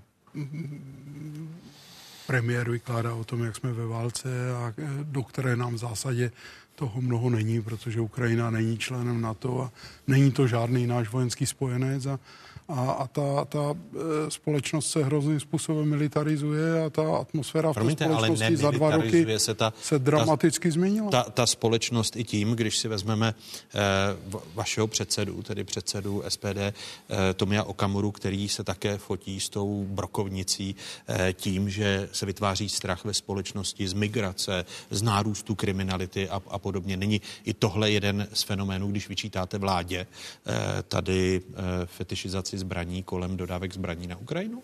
To, že se vytváří strach kolem zvýšení kriminality, no tak to samozřejmě k tomu přispívá taky a ti, eh, řekněme, nakolik to je objektivní a nakolik ne. Možná se budeme bavit o migračním paktu dneska, který pan minister odsouhlasil a který nás zavazuje, aby jsme přijímali uprchlíky anebo za ně platili. Eh, takový Já se ptám, jestli by, jestli, by, jestli by i politici SPD neměli eh, být mírnější v těch prohlášeních, protože mohou přispívat k militarizaci tuzemské, tuzemské společnosti. Ano, měli. Tak, eh, říká bezpečnostní expert SPD Robert Šlachta a eh, proměna politické a, a zbraňové kultury ve vztahu k politikům. Já si u mě nikdo nemůže říct, že bych zbraně neměl. Já 30 let jsem sloužil, eh, byl jsem na zásov, střelil jsem, byl jsem postřelený, ale nejdete nikde u mě, že bych se fotil se zbraněma nebo něco podobného dělal, protože pro mě naprosto už až za hranou je vystupování naší paní ministrině obrany paní Černochové, protože některé její fotky a některé její vystupování ne vůči Ukrajině, teď, teď to, odm- ale jakoby osobnosti je naprosto za hranou. A jestli my chceme, aby jsme těm občanům ukazovali, že, že já vůči zbraní mám strašný respekt. Víte, kdo, kdo tu zbraň měl, já se ze zbraní jsem se bál celou dobu v tom době slova smyslu a měl jsem respekt. Ale to neukazujeme tady ty fotky, protože to je vidět, že to, že to fotí se pouze pro PR, pouze pro občany, jakoby, aby, aby jsme možná získávali voliče. To je špatně podle mě, v žádném případě. Já možná jenom jednu reakci. Prostě fetišizace zbraní fakt vede takovýhlema obrázkama, možná někde s brokovnicí. Vidíme, že ta sbírka politiků netýká se to jedné političky, ale celého spektra politiků napříč stranami. A jednu poznámku k tomu, přeci tohle nemůžeme svádět na Ukrajinu, Rusko. Tady to, že se otázka zbraní, strachu z války dostala do veřejného povědomí, tak za to opravdu nemůže česká vláda, Česká republika, že pomáháme napadenému státu. Za to může Putin. Jeho agrese vůči Ukrajině. On přišel s válkou. On tady zahájil válku a my na to nějak reagujeme. A jestli pomáháme, tak to si myslím, že přímou souvislost s tím, že se o zbraních ve veřejném prostoru mluví tím, že pomáháme Ukrajině, aby se bránila ruské agresi, prostě samozřejmě nesouvisí s tím, co se teď děje tady u nás ve společnosti. To jsou opravdu velké zkratky a uvědomme si, prosím, že tu agresi, strach, zbraně přinesl do toho veřejného prostoru v Evropě Putin. My na to jenom reagujeme. A že se nás ta válka netýká. Pane ministře, Kež bychom promiňte, si mohli ale, dovolit takovou ale krátkou nárost, nárost zbrojních průkazů a záhy se chci ještě dokončit tu uh, nedokončenou debatu z první hodiny, která se týká uh, té rychlé novely uh, ano. zákona o zbraních a střelivu. Ale když jste na to sám narazil, nárůst držitelů zbrojních průkazů a nárůst držitelů počtů zbraní, neukazuje to na nedůvěru ale... držitelů uh, zbrojních průkazů a veřejnosti, protože nepochybně to narůstá se zhoršenou bezpečnostní situací po konfliktu na Ukrajině. Není, to jenom otázka České republiky, podívejte se na evropské statistiky, na celosvětové statistiky. Pokud máte válečný konflikt, který není daleko od vašich hranic, tak strach se logicky vystupňovává. O čem já se tady bavím, já jenom říkám původcem tohoto strachu. to ne, promiňte, není, není česká vláda, že dodává, ale Putin, se, který zahájil válku. Je, jestli, jestli, to, jestli to není nedůvěra, jestli to není nedůvěra důvěra veřejnosti, že stát není ve zhoršené bezpečnostní situaci schopen ochránit vnitřní bezpečnost. Proto se ptám. Tady na... nejde jenom o vnitřní bezpečnost, tady jde o reakci na celkovou. Bezpečnost je přeci jenom jedna. Máme tady zhoršenou bezpečnostní situaci v Evropě, která je objektivním faktem. Pokud se bavíme třeba o státech Vyšegradského prostoru, tak ten nárůst kriminality v České republice je druhý nejnižší. Takže tady já, ne, já říkám, se, já ano, ano, je to reakce jest, na zhoršenou bezpečnostní situaci ve světě jako nedůvěru vůči státu, eh, co se týče ochránění, ochránění eh, bezpečnostní ne, situace. Beru si to znovu, beru si to jako strach lidí se změněné bezpečnostní situace nejenom u nás, ale všude v Evropě a ve světě. Reakce Martina Peciny a Putin, Putin zahájil válku, o tom není pochyb, je to hlavní výnik té situace, ale tato vláda prostě nemá přispívat k tomu, aby ten strach v té společnosti rostl z té války a z toho rostou, z toho, jako to vidět i na tom grafu, jak nám od té doby narostlo množství držitelů zbrojních průkazů.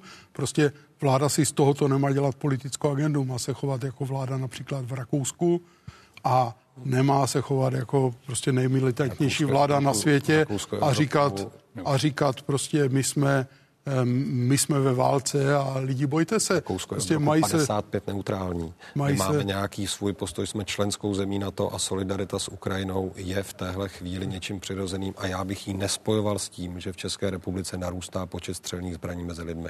Tak ne. máte mít stejný, stejný pohled jako Maďarsko nebo dneska Slovensko, to jsem rád, že když už ne když už ne Rakousko, nemáte si z toho dělat svoje politické body a svoji politickou agendu. Vlá, válka na ne, Ukrajině tady není proto, aby vy, jste si, aby vy jste si hráli svoje politické body. Jste chtěli ještě reagovat na já jenom já nárůst tomu počtu držitelů zbrojních Ten nárůst tam určitě je s tím hmm. konfliktem samozřejmě. Já to chodím mezi občany, poslouchám to samozřejmě, mají obavu, bojí se samozřejmě, už je to dva roky, se to táhne nějakým způsobem.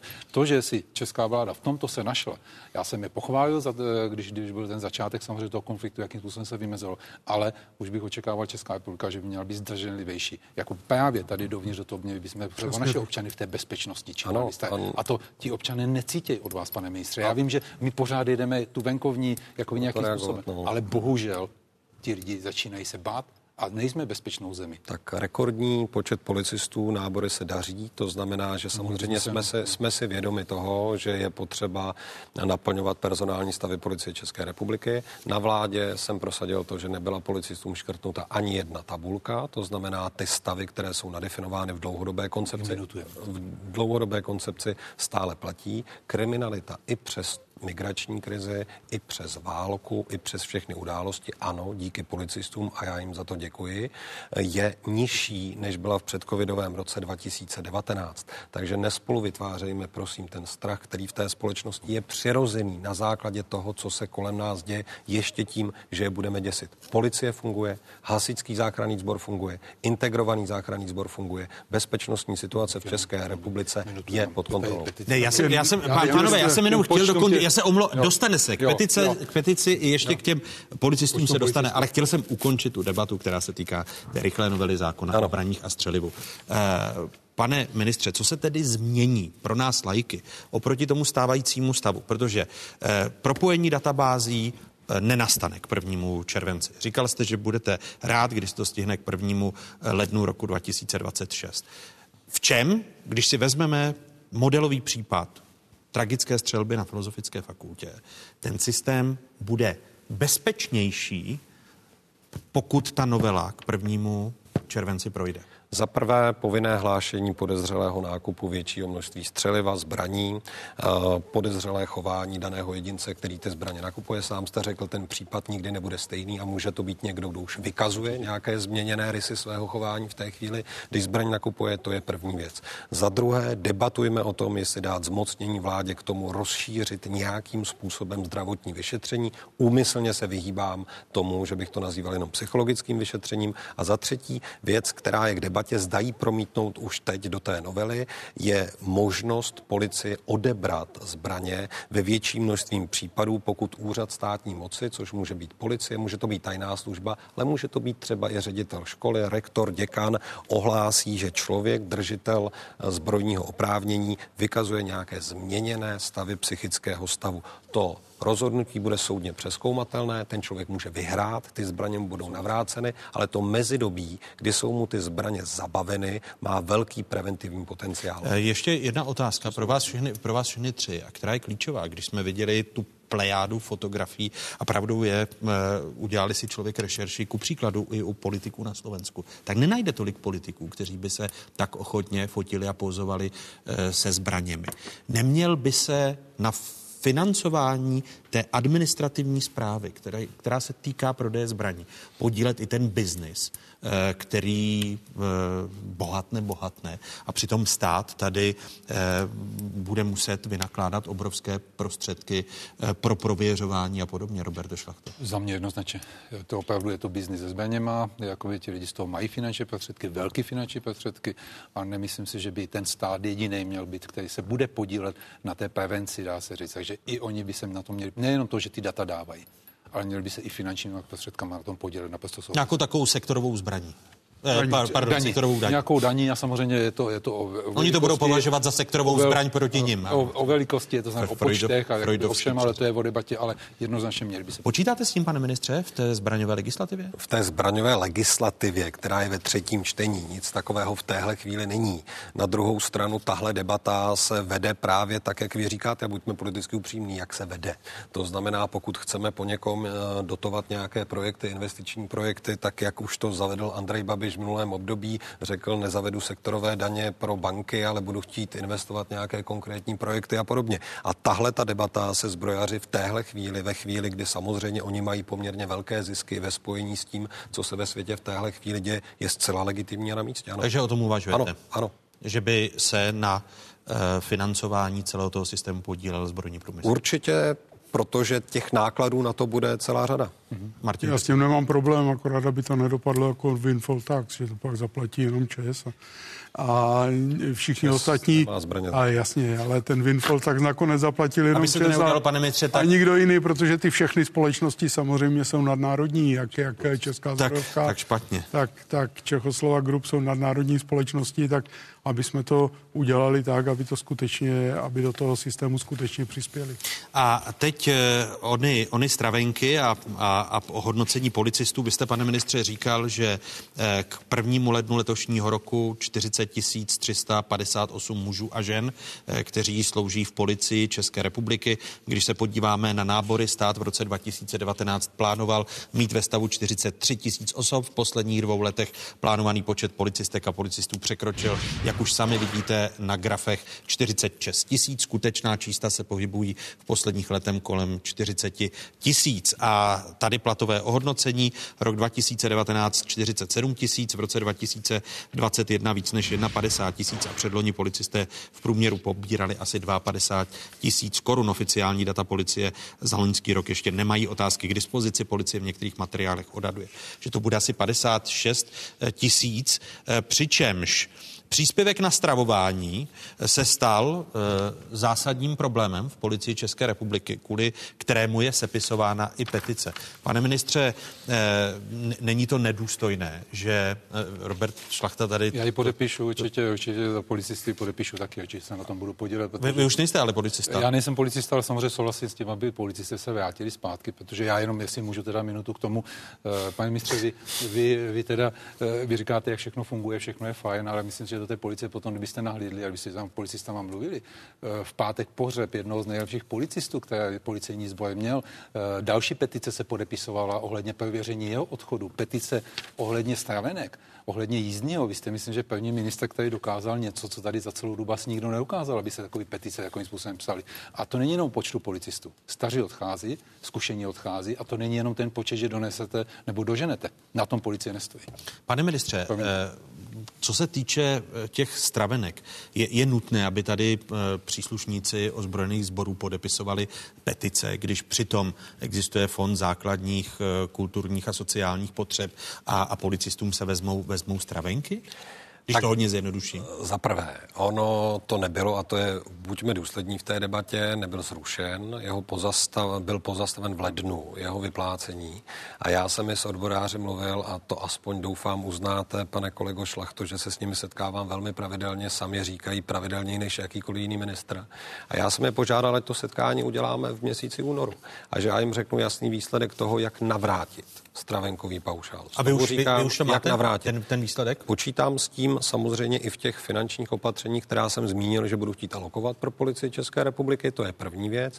Druhá věc, ve Fondu sociálních a kulturních potřeb má policie napříč jednotlivými kraji našetřeno v téhle chvíli asi 517 milionů korun. Eh, chápu, že je to velmi rozdílné podle jednotlivých krajů. Praha přes 200 milionů, ta si určitě může dovolit vyplácet stravenkový příspěvek. Promiňte, ale pane ministře, to nebere, proč, proč, proč, to, proč to nedělá? Eh, proč se tady podepisují petice, protože, když protože, je protože policisté, protože policisté spolehají na to, že se objeví ten rozpočtový řádek, který přímo bude alokován jako příspěvek na stravování. Ten rozpočtový řádek mimochodem za vlád před námi nebyl, nikdy se neobjevil a přesto jsme ho začali, vyp... celý loňský rok jsme to dokázali no, vyplácet vlastní Pozastavit, ti policisté to nedělají ano, ano, v letoš, ano, my jsme to v lednu, já jsem to znovu řekl, my jsme ho nezrušili, my jsme ho v lednu pozastavili v té situaci, která je definována rozpočtem a já ho budu chtít vrátit. Debata se potom vede, a to je legitimní otázka, kterou jsem dostal, zda Fond sociálních a kulturních potřeb je schopen to pokrýt. Já říkám, v některých krajích krátkodobě ano, dlouhodobě nikoli. Proto ty finanční prostředky uh, budou na, chtít promiňte, na to, na to jste se, aby, aby teď policisté chápuli správně, oni nemají příspěvek od ledna uh, oproti prosinci na stravné. Dohodl jste se s vedením policie na tom, aby když někde leží 517 milionů korun, aby se z toho stravné politiky sám, sám víte, a tady opět doufám o potvrzení vašeho názoru, je 14 krajů. 14 rozpočtových organizací, které se k tomu staví v tomto případě podle svého rozhodnutí. Může tady být metodický pokyn policejního prezidia, ale není to žádná povinnost. Jsou to jejich peníze na těch jednotlivých účetních jednotkách, na těch 14 krajích. Ano, jste minister. A já znovu, říkám, já znovu říkám, pane Šlachto, poslouchejme se. Já znovu říkám, ano, v lednu to bylo pozastaveno, protože finanční možnosti toho rozpočtového řádku to skutečně neumožňovaly. Proto říkám, proto, pro, ne, může dokončit pan ministr. Já děkuju, já děkuju. Ano. Proto říkám, že od února a chci setkání s odboráři se všemi relevantními organizacemi v únoru, kdy já jim chci představit plán, že ten příspěvek bude vrácen. Super. To je to, co jsem od začátku říkal. Znám tu petici jako hmm. takovou a vůbec nepovažuji za špatné pokud policisté jsou s něčím nespokojení a vyjadřují se pro střednictvím odborových organizací. Proto je mají, proto s nimi jednám a považuji to za zcela legitimní diskuzi s ministrem. Končíme, Není. pánové. Končíme eh, tato hodinu a půl trvající debata o bezpečnosti v České republice, o zbraňové legislativě a o tom, eh, aby eh, pokud možno následky tak tragických činů, ke kterým došlo na konci loňského roku, byly co nejmenší. Vít Rakušan, vicepremiér a ministr vnitra, bývalý ministr vnitra, expert hnutí SPD v oblasti bezpečnosti Martin Pecina a předseda hnutí přísaha, bývalý ředitel UOZ Robert Šlachta byli mými hosty. Těším se na další debaty. Díky pánové, nashledanou. Díky. Díky. Děkuji. Příznaky deprese trpí už třetina národa. Ukazuje to nedávný výzkum lékařů z Pražské všeobecné fakultní nemocnice. Důvodů rozšíření psychických potíží je podle autorů studie víc. Velkou roli hraje nastavení celé společnosti, tedy tlak na výkon, přehlcení technologiemi, odosobnění. Podle psychiatrů jsou teď problémy nejpalčivější za posledních devět let. Situace je horší než během pandemie onemocnění COVID-19. Nyní jsme v květnu 2023 vlastně získali data, dochází opět k nárůstu. Vzhledem k tomu, že současná ekonomická situace ještě nedosáhla té vrcholné krize, tak naším odhadem je, že pravděpodobně půjdeme ještě o nějaký jeden, dva body v průběhu následujícího měření nahoru. Špatné zprávy přicházejí od nejmladší generace. Až 40% deváťáků vykazuje známky střední až těžké deprese. 30% z nich trpí úzkostmi. Data pocházejí z nedávného výzkumu Národního ústavu duševního zdraví a my vlastně nejsme připraveni s nimi tu situaci řešit. Neumí to s nimi dobře řešit rodiče, chybí dobře nastavená síť odborné pomoci, eh, chybí jak dětští psychologové, tak dětští psychiatři a eh, neumíme ty situace dobře zvládat. Neexistuje ani funkční třeba pír podpora mezi těmi, mezi těmi dětmi. Myslím si, že to je něco, eh, kde vlastně dětem hodně dlužíme. Sehnat odbornou pomoc je složité. Podle odborníků jde o začarovaný kruh. Zájem o studium psychiatrie medici mají, ale kapacita je omezená protože když je málo dětských psychiatrů, tak je vlastně málo těch školitelů pro ty eh, potenciálně nové zájemce a to, to nás hodně svazuje. My bychom dokázali e, nabrat a vyškolit mnohem víc lidí, ale je zákonem daný nějaký poměr mezi těmi školiteli a školenci a, a to vede k tomu, že máme naplněnou kapacitu a nemůžeme nikoho vzít. Po masové střelbě na Filozofické fakultě Univerzity Karlovy v Praze se začalo opět diskutovat o tom, zda by žadatelé o zbrojní průkaz neměli procházet povinnými psychotesty, případně psychiatrickými vyšetřeními. Česká psychiatrická společnost se podle svého aktuálního stanoviska nedomnívá, že by jednorázové vyšetření přispělo ke zvýšení bezpečnosti v České republice. Pachatelé takovýchto závažných trestných činů tak většinou nebývají naši pacienti psychiatričtí. Nebývají to lidé, kteří trpí nějakou vážnou duševní poruchou ve vlastním slova smyslu. Spíš to bývají lidé, kteří mají narušenou osobnostní strukturu, eh, mají také patologické povahové vlastnosti, někdy se označují slovem sociopati. A tyto jedinci nejsou ani předmětem naší psychiatrické klinické péče. To znamená, to psychiatrické vyšetření jako takový eh, ani není jejich tom silách to vyšetření ve většině případů odhalit jedince, kteří by mohli být nějak e, závadní v tomto směru. Lékaři navíc upozorňují, že víc než 300 tisíc držitelů zbrojních průkazů ani není reálné vyšetřit z kapacitních důvodů. Dalším hosty otázek jsou avizovaní psychiatr, ředitel Centra duševní rehabilitace v Berouně a bývalý ředitel psychiatrické nemocnice v Pražských Bohnicích Martin Holý. Vítejte počase v otázce. Děkuji za pozvání. A mé pozvání přijali přednosta psychiatrické kliniky Lékařské fakulty Masarykovy univerzity v Brně a Všeobecné fakultní nemocnice Brno proděkan fakulty pro vědu a doktorské studium profesor Tomáš Kašpárek. Vám přeji hezký dobrý den, vítejte. Dobrý den, díky. Jaké důsledky může mít pro psychiatrickou péči v zemi, pokud eh, budou povinné psychotesty? Testy pro držitele zbrojních průkazů. Martina. Ubere to kapacitu. Jako velmi jednoduše. Prostě někdo ty testy musí dělat. Je otázkou a, a o tom se teď jako hodně diskutuje. A kdo je ten správný odborník? Nepochybně je to člověk, který a, je vzdělán taky v klinické psychologii a to jsou lidi, kteří, které řek, řeknu a možná obecně, které potřebujeme pro pomoc a řešení a situací lidí, kteří jsou nejenom zasaženi, zasaženi touto krizi, ale obecně toho, když nám ten nárůst, současný nárůst e, poptávky vlastně zahlcuje ty naše kapacity velmi významně. Jaké řešení byste problém. tedy volil se změnou zbraňové legislativy? Protože ta debata se opakuje eh, letos, hmm. stejně jako jsme ji vedli v roce 2015 po střelbě v Uherském Brodu. Já zatím nemám úplně jasnou informaci a je potřeba říct, že, že domena testování je domena klinických psychologů nebo psychologických asociací, takže ne lékařská. A tak eh, nakolik je ta predikční hodnota a co, jakou roli můžou vlastně sehrávat ty testy. Někdy mám pocit, že se z toho dělá trochu jako svatý grál toho, toho celého problému a myslím, že ten problém, tak jak tady zaznívalo, je velmi komplexní a my můžeme asi velmi efektivně ale vyplnit jenom část té skládačky, která může zvýšit bezpečnost uh, vydávání nebo celého toho procesu. Tomáši Kašpárku, váš pohled na diskuzi v souvislosti se změnou zbraňové legislativy? Já si myslím, že je to opravdu hlavně e, otázka na, e, na kolegy e, klinické psychologii a psychologii. Nicméně já jsem taky poměrně skeptický jednak s ohledem na tu praktickou proveditelnost kapacita skrínovat prostě všechny žadatele, ne držitele, tady v téhle zemi neexistuje. A je otázka, jaká je věcná výtěžnost, jaká je opravdu, jestli se prostě nebudeme eh, utěšovat tím, že jsme eh, někoho eh, otestovali, ale v zásadě ta výpovědní hodnota pro predikci toho rizikového chování do budoucna nemusí být jako kdo ví jaká. Takže to je na odbornou diskuzi.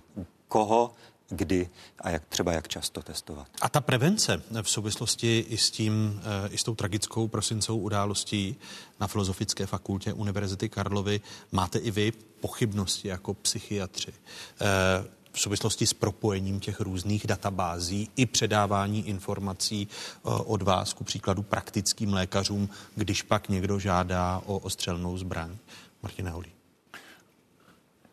Myslím si, že je to prostor, který má svoje rezervy a může se, může se zlepšit. A myslím si, že e, v tom je asi dobrá, do, do, dobré extendovat tu diskuzi do e, elektronické zdravotní dokumentace a do, do, do těch pacientských souhrnů, o kterých se dlouho, dlouho mluví, protože často je to taky a, vlastně procesní, a, nechci nazývat to problémem, ale, ale to úzké hrdlo je v tom procesu předávání té, té informace, jak to vlastně posílat, kolik vlastně těch jako doporučených dopisů potom máme. Takže to se elektronizací celé státní zprávy jako zlepšuje a myslím si, že je to potřeba dotáhnout do konce, aby ta výměna informací byla, byla pružnější.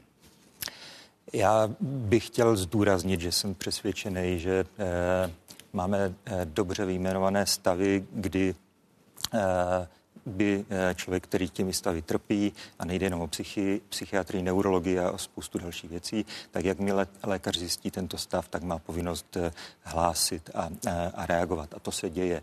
My opakovaně, když zjistíme standardně, že, že člověk, který má zbrojní pas a, a trpí takovýmto stavem, tak ve spolupráci s policií a s obvodním lékařem zajišťujeme to, aby nedošlo k Eh, k dostupnosti té zbraně pro člověka, který touhle, eh, tímhle stavem trpí. Co eh, asi rozvedu to co, to, co říká Martin, tak na čem se dá asi pracovat, tak je pružnost výměně eh, těch informací a mít k dispozici ty informace pro futuro, kdy, eh, kdy člověk eh, o ten, o ten zbrojní průkaz jde, jde žádat, tak aby existovala jedna konkrétní osoba.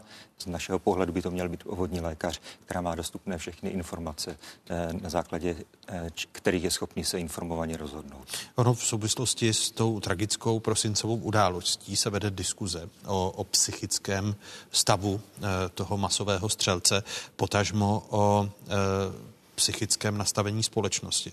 Otázky pravidelně stejně jako Fokus e, sledovali v těch uplynulých letech e, transformaci psychiatrické péče v České republice. Když se podíváme na aktuální data, o která jsme požádali Úřad zdravotnických informací a statistiky, výrazným problémem je psychiatrická péče v České republice stále o mladé pacienty, kde se navíc potíže prohlubují.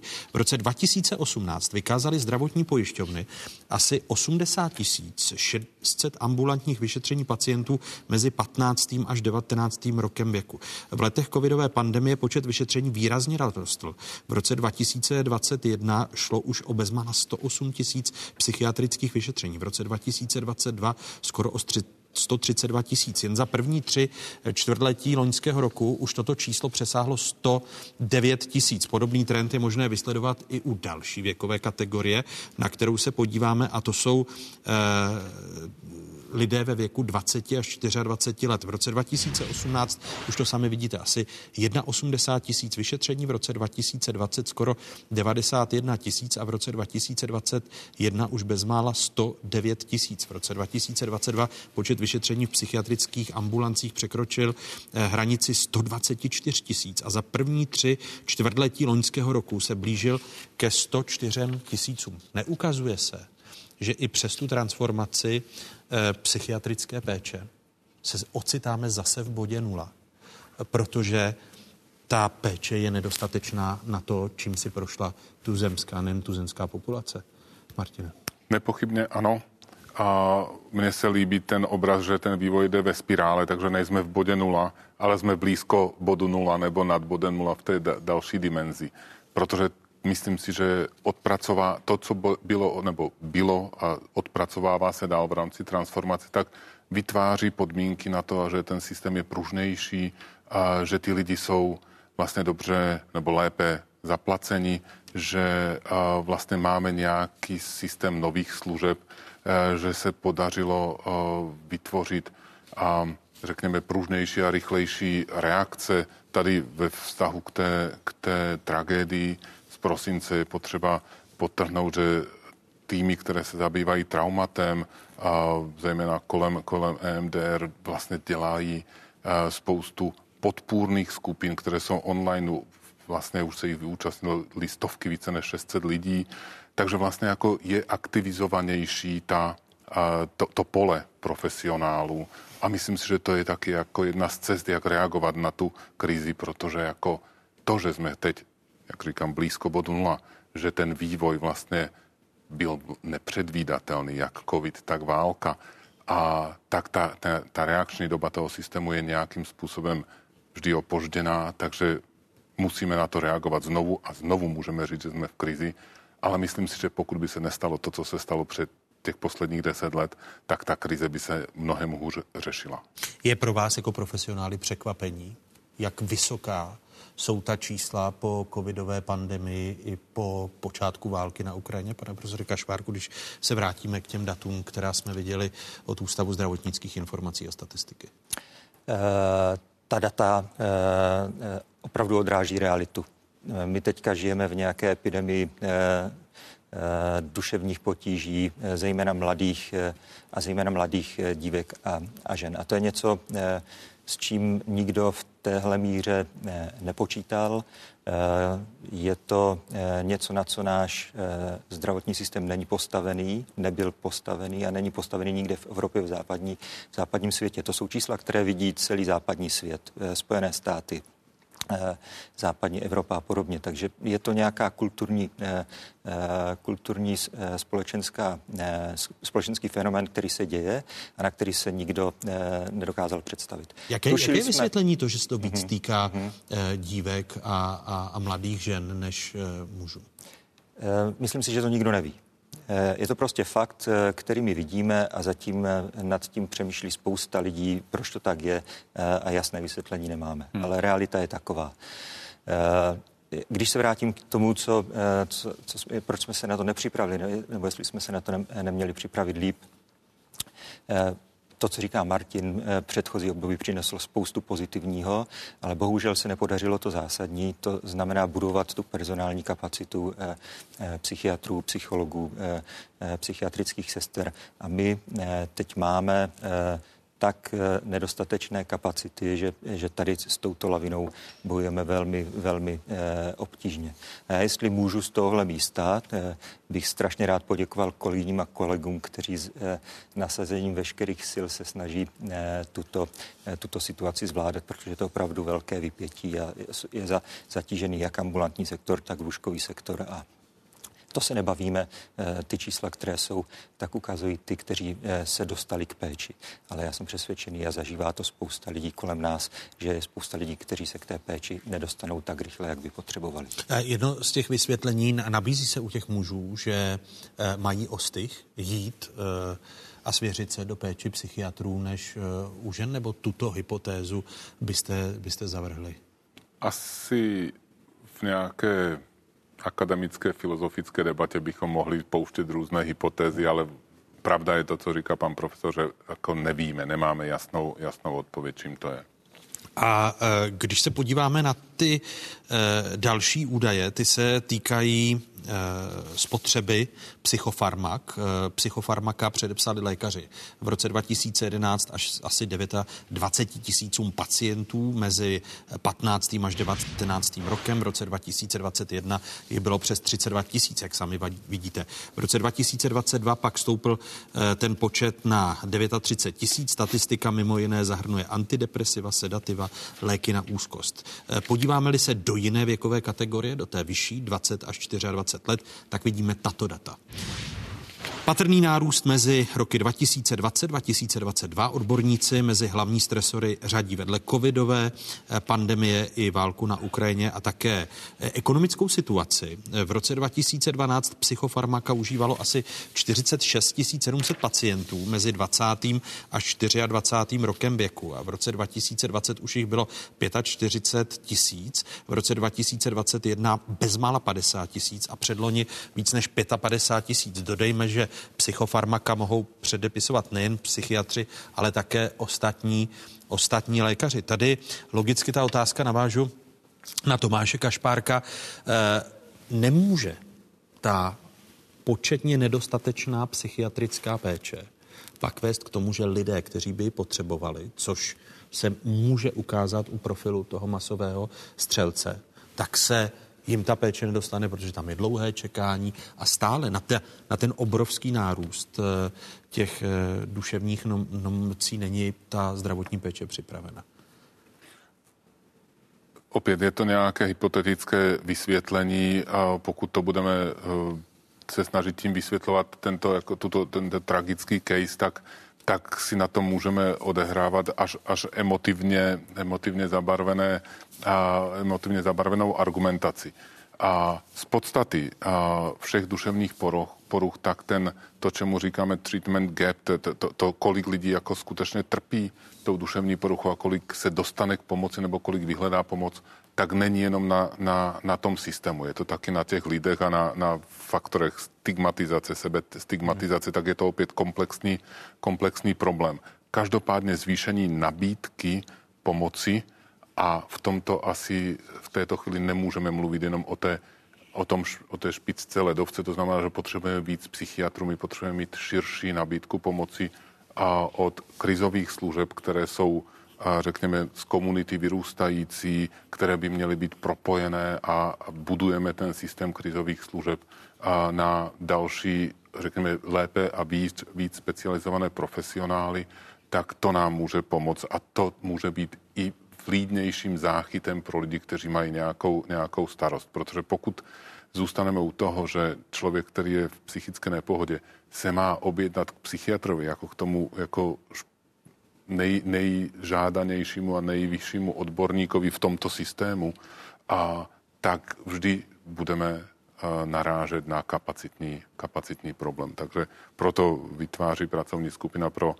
dostupnost psychoterapie takzvaný třístupňový model psychoterapie. Proto se snažíme, aby, aby vlastně napříč a, a existuje i mezirezortní skupina pro dostupnost psychoterapie, abychom vlastně mohli ten trichtýř mít jako na začátku širší a vlastně zajistili to, abychom mohli lidem, kteří potřebují vyšší míru odborné pomoci, eh, ji poskytnout. Jak dlouho to trvá eh, postavení takové nabídky širší pomoci na ten nescela dobrý eh, duševní stav tuzemské, tuzemské populace, zvláště u těch mladších ročníků, když i vás jako profesionály ten náraz a to, co se v té populaci děje, tak ten náraz vás překvapil jeho razance. Trvá to dlouho eh, a eh, musíme si uvědomit, že to eh, budujeme v situaci, kdy nemáme dostatečné kapacity na to, aby jsme udrželi základní síť. Takže aby vznikaly nové služby, to je prostě něco, co, na co v tomhle státě teď není prostě zdroj. Takže my se musíme postarat o to, aby do systému vstoupilo co nejvíc nových, nejvíc odborníků, to znamená vybudovat kapacity jak psychoterapeutů, psychiatrů, psychiatrických sester a dalších profesí, a to trvá roky. Takže neexistuje žádná eh, jednoduchá intervence, kterou zařídíme, že eh, dostupnost bude dobrá. To, co říká Martin, jsou nesporně žádoucí věci, které chceme. Eh, budeme pracovat na tom, aby se staly co nejdřív.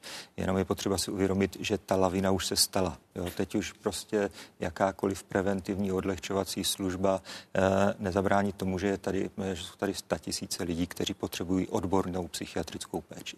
A pro nás je teda klíčové udržet tu základní síť psychiatrické péče, jak ambulantních eh, psychiatrů, tak, tak akutních lůžek. To je prostě priorita číslo jedna když se vrátím k těm eh, psychofarmakům a, navýšení, je to v zásadě dobrá zpráva.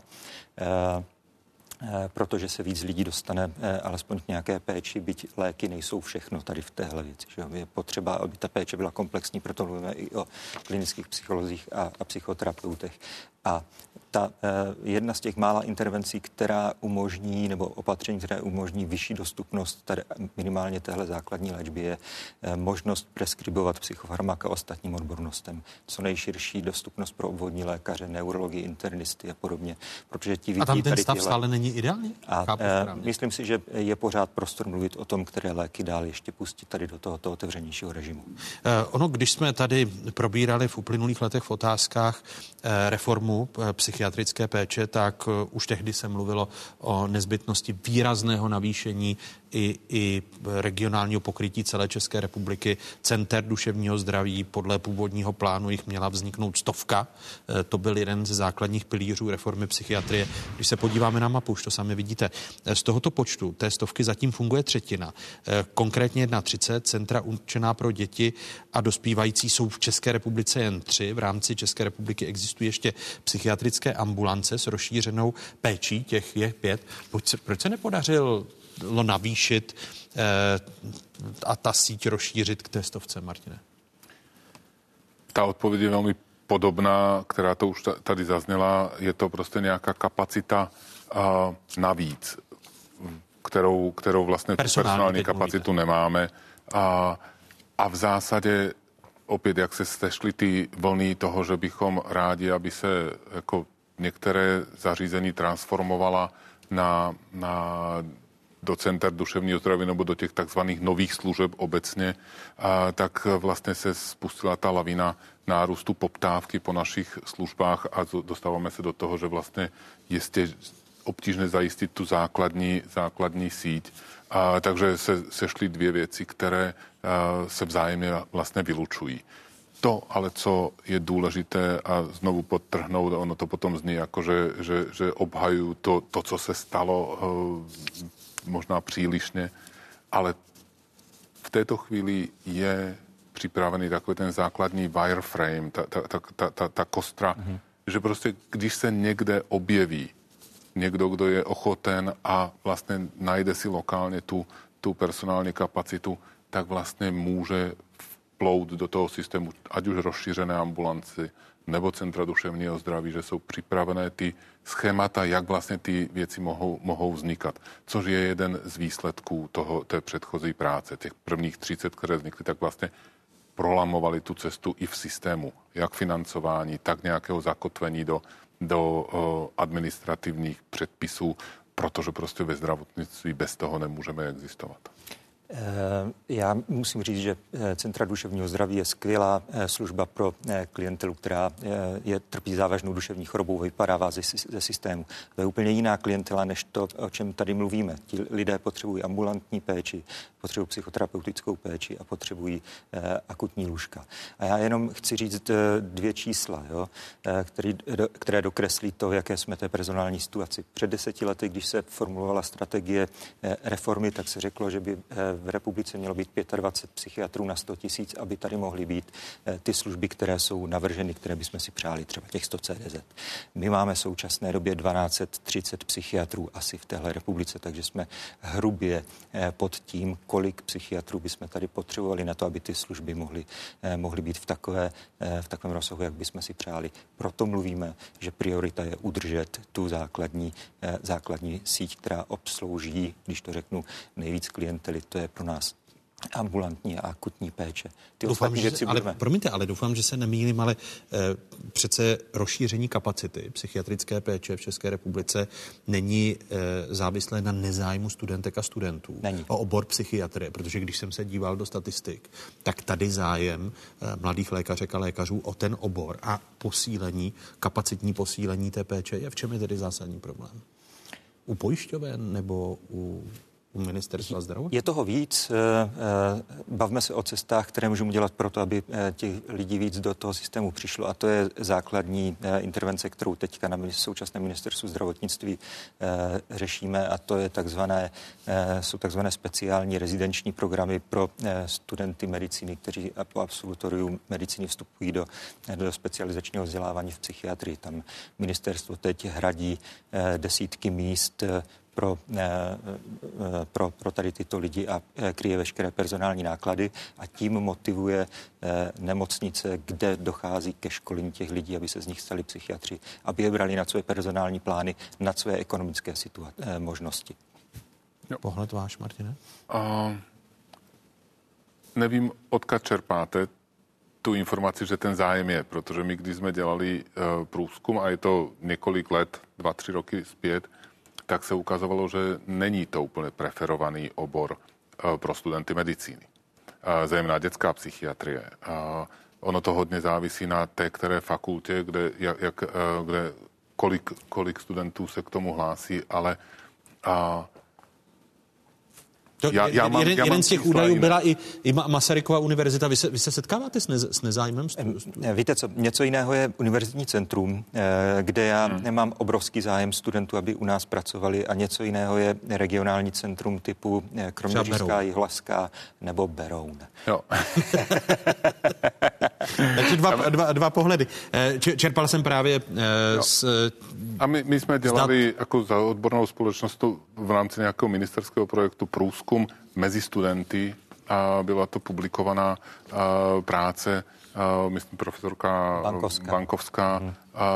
kde, kde se ukazovalo, že jsou to jako pokud by všichni, kteří vyjadřují zájem, aby vstoupili do oboru, tak stejně nenaplníme ty kapacity, které bychom, které bychom potřebovali. Tak jenom, že to ne, není tak černobílá otázka. Myslím, že to závisí taky jako na fakultě a na jejich jako tak, a výukových. Za, za jako... musím říct, že my, eh, my teď eh, spouštíme různé eh, kampaně, na, které mají psychiatrii jako při, přiblížit a motivovat lidi, aby jo. si tohle volili jako tak, taky, taky mhm. ta, která fakulta, tak asi má různý, různý jinou atraktivitu té psychiatrie pro, pro studenty. A proto za odbornou společnost teď spouštíme takovou jako kampaň k tomu, aby, aby se zlepšili, zlepšila tato situace, to znamená, aby se studenti dostali co nejdřív k eh, této problematice a, a vlastně jsme konkurovali těm ostatním oborům, protože jsou to studenti všeobecného lékařství a, a, a vlastně hledají v té medicíně, kam by, kam by zaměřili svoji pozornost. Ono je to zapotřebí v souvislosti s tou širší nabídkou pomoci, kterou můžeme pozorovat i u tuzemských vysokých škol. Když jsme se dívali do ambulancí, tak eh, otázky v tomto týdnu eh, si vyžádali statistiky z největších univerzit a podívejme se na ta data. V posledních letech patrný značný nárůst, víc než dvojnásobný nárůst studentek a studentů se speciálními potřebami, které mají psychické potíže. Data eviduje Asociace poskytovatelů služeb studentům se specifickými potřebami. Jde o statistiku z 26 největších veřejných vysokých škol. Zatímco v roce 2018 vykázalo specifické potřeby s ohledem na psychický stav eh, přibližně 500 studentů, v roce 2020 už to bylo bezmála 700. O rok později 863, v roce 2022 byl takových studentů 1164 celkový počet studentek a studentů na veřejných vysokých školách se přitom v posledních letech výrazně nemění, kolísá mezi 270 tisíci až 280 tisíci, tudíž není možné ten nárůst přičíst eh, logicky nárůstu studentek a studentů. Eh, Masarykova univerzita z důvodu psychických obtíží, která z celkového počtu studentů eh, specifický nárok má přiznáno 267 osob, tento stav se trvale roste. Když jsme se dotazovali ku příkladu Sleské univerzity, eh, tak evidovaní studenti tvoří pouhý zlomek skutečného stavu i, i zkušenost eh, pedagožek a pedagogů Sleské univerzity. Zemědělská univerzita psychologickou intervenci využije přibližně 100 eh, studentů ročně. Nárůst potřeby psychologického poradenství monitoruje Česká zemědělská univerzita v souvislosti s pandemí COVID-19 a to zejména u zahraničních studentek a studentů. Je na to ten systém připraven v rámci té širší nabídky pomoci právě na vysokých školách a, a rozumějme, e, jsou na to připraveni i pedagožky a pedagogové na změnu psychického stavu eh, nejmladší generace? Martina Hory. Ne, jako chce se mi říct, že ne, ale uh, nemám přesná čísla, co všechno se děje a vím, že se děje v oblasti školství obecně a, a vysokého školství uh, spousta aktivit a, a programy, programy, které, které pro pedagogy existují, tak jistě se zaměřují na tuhle, na tuhle problematiku.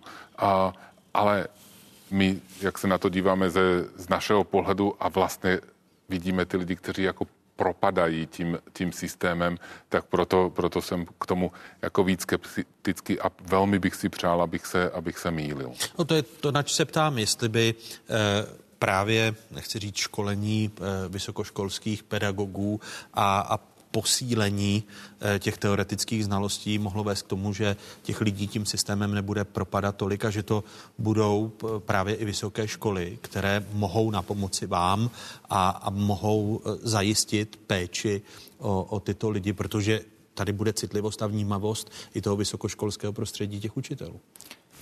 Já, protože z vysokoškolského prostředí pocházím, tak, eh, tak za to můžu trošku asi mluvit. Eh, já myslím, že eh, vysoké školy Masarykova univerzita nesporně dělá mnoho pro to, aby zajistila podpůrné a psychologické služby pro, pro svoje studenty. Ten, tahle oblast se určitě rozvíjí. Jako, já myslím, že to je jenom nasvícený výsek toho, co se děje v celé společnosti, jo? protože zá, zátěž vysokoškolským studiem se nezměnila. Ta je stejná prostě od té doby, co jsme studovali my a, a, a naši, naši přeci. Takže ono je to jenom o tom, že současná mladší generace tu zátěž vnímá závažnější a, a méně se s ní dokáže vlastními silami vyrovnat. Takže to je, to je jedna věc, na kterou ty vysoké školy reagují, ale eh, když tady bylo zmíněno MŠMT, já eh, přes Národní radu pro duševní zdraví vidím, že v oblasti MŠMT se děje opravdu eh, hodně, hodně aktivit, které vyšují kompetenci pedagogů a, a, a škol podporovat duševní zdraví na základních a středních školách, takže v tomhle to je podle mě jako zrovna eh, příklad dobré praxe, eh, která na tom pracuje. Eh, ptám se ale i na tu praxi na, na vysokých školách, mm-hmm. jestli pak pedagogové vysokoškolští mají dostatek kompetencí, aby se na tu změněnou situaci, se kterou se setkávají, že jim eh, studentka nebo student přinese potvrzení, že tady je studentka se speciálními potřebami, tak jestli vědí, jak takovým studentkám a studentům přistupovat. Jestli je ta péče systémová, rozumíte? Eh, rozumím vám, eh, přemýšlím nad tím, co ten vysokoškolský pedagog může, jaké kompetence by potřeboval, aby, aby podpořil tuhle konkrétní studentku. Myslím si, že spíš než eh, to eh, na tom individuálním přístupu toho vysokoškolského pedagoga je to o dostupnosti těch podpůrných služeb na úrovni té instituce jako takové univerzity. Tam si myslím, že to má dopad významnější. Jo, k tomu to je asi dobré říct, co už Tomáš jako zmínil, ale a my jsme rádi, že existuje, v této chvíli je to Národní rada pro duševní zdraví. Je to mezirezortní orgán, který vlastně umožňuje tu mezirezortní komunikaci v oblasti duševního zdraví a je to, jsou to asi čtyři roky, původně to vzniklo jako Rada vlády pro duševní zdraví, to je to Národní rada, ale já jsem rád, že se podařilo vytvořit ten nadrezortní orgán, protože prostě ministerstvo zdravotnictví zejména tyhle věci jako řešit nemůže a je to jeden a máme Národní akční plán pro duševní zdraví, který vlastně pojmenovává tyhle mez, mezirezortní věci. Je to složité, jde to stuha, z, pri, z principu to jde stuha, ale uh, je strašně fajn, že existuje ta rada vlády, uh, Národní rada. A, a je pořád vládní rada, jo? jo. má statut vládní rady. To je a, a uh, setkává se a co mám informace uh, z toho, tak je to jako, jako intenzivní práce na všech stranách. Děkuji dvěma psychiatrům, konkrétně řediteli Centra duševní rehabilitace v Berouně, bývalému řediteli psychiatrické nemocnice v Pražských Bohnicích Martinovi Holému a také přednostovi psychiatrické kliniky lékařské fakulty Masarykovy univerzity v Brně a Všeobecné fakultní eh, nemocnice v Brně pro děkanovi fakulty pro vědu a doktorské studium Tomáši Kašpárkovi. Slibuji, že se nové úrovni reformě psychiatrické péče dál v otázkách budeme věnovat. Děkuji vám za tuto diskuzi a těším se na další setkání. Děkuji za pozvání. Napodobně. Děkuji. Takové Krásný byly den. dnešní otázky. Připomínám, že nás najdete na internetových stránkách České televize. Hezký zbytek neděle, pokud možno, ve společnosti z Pravodajské 24.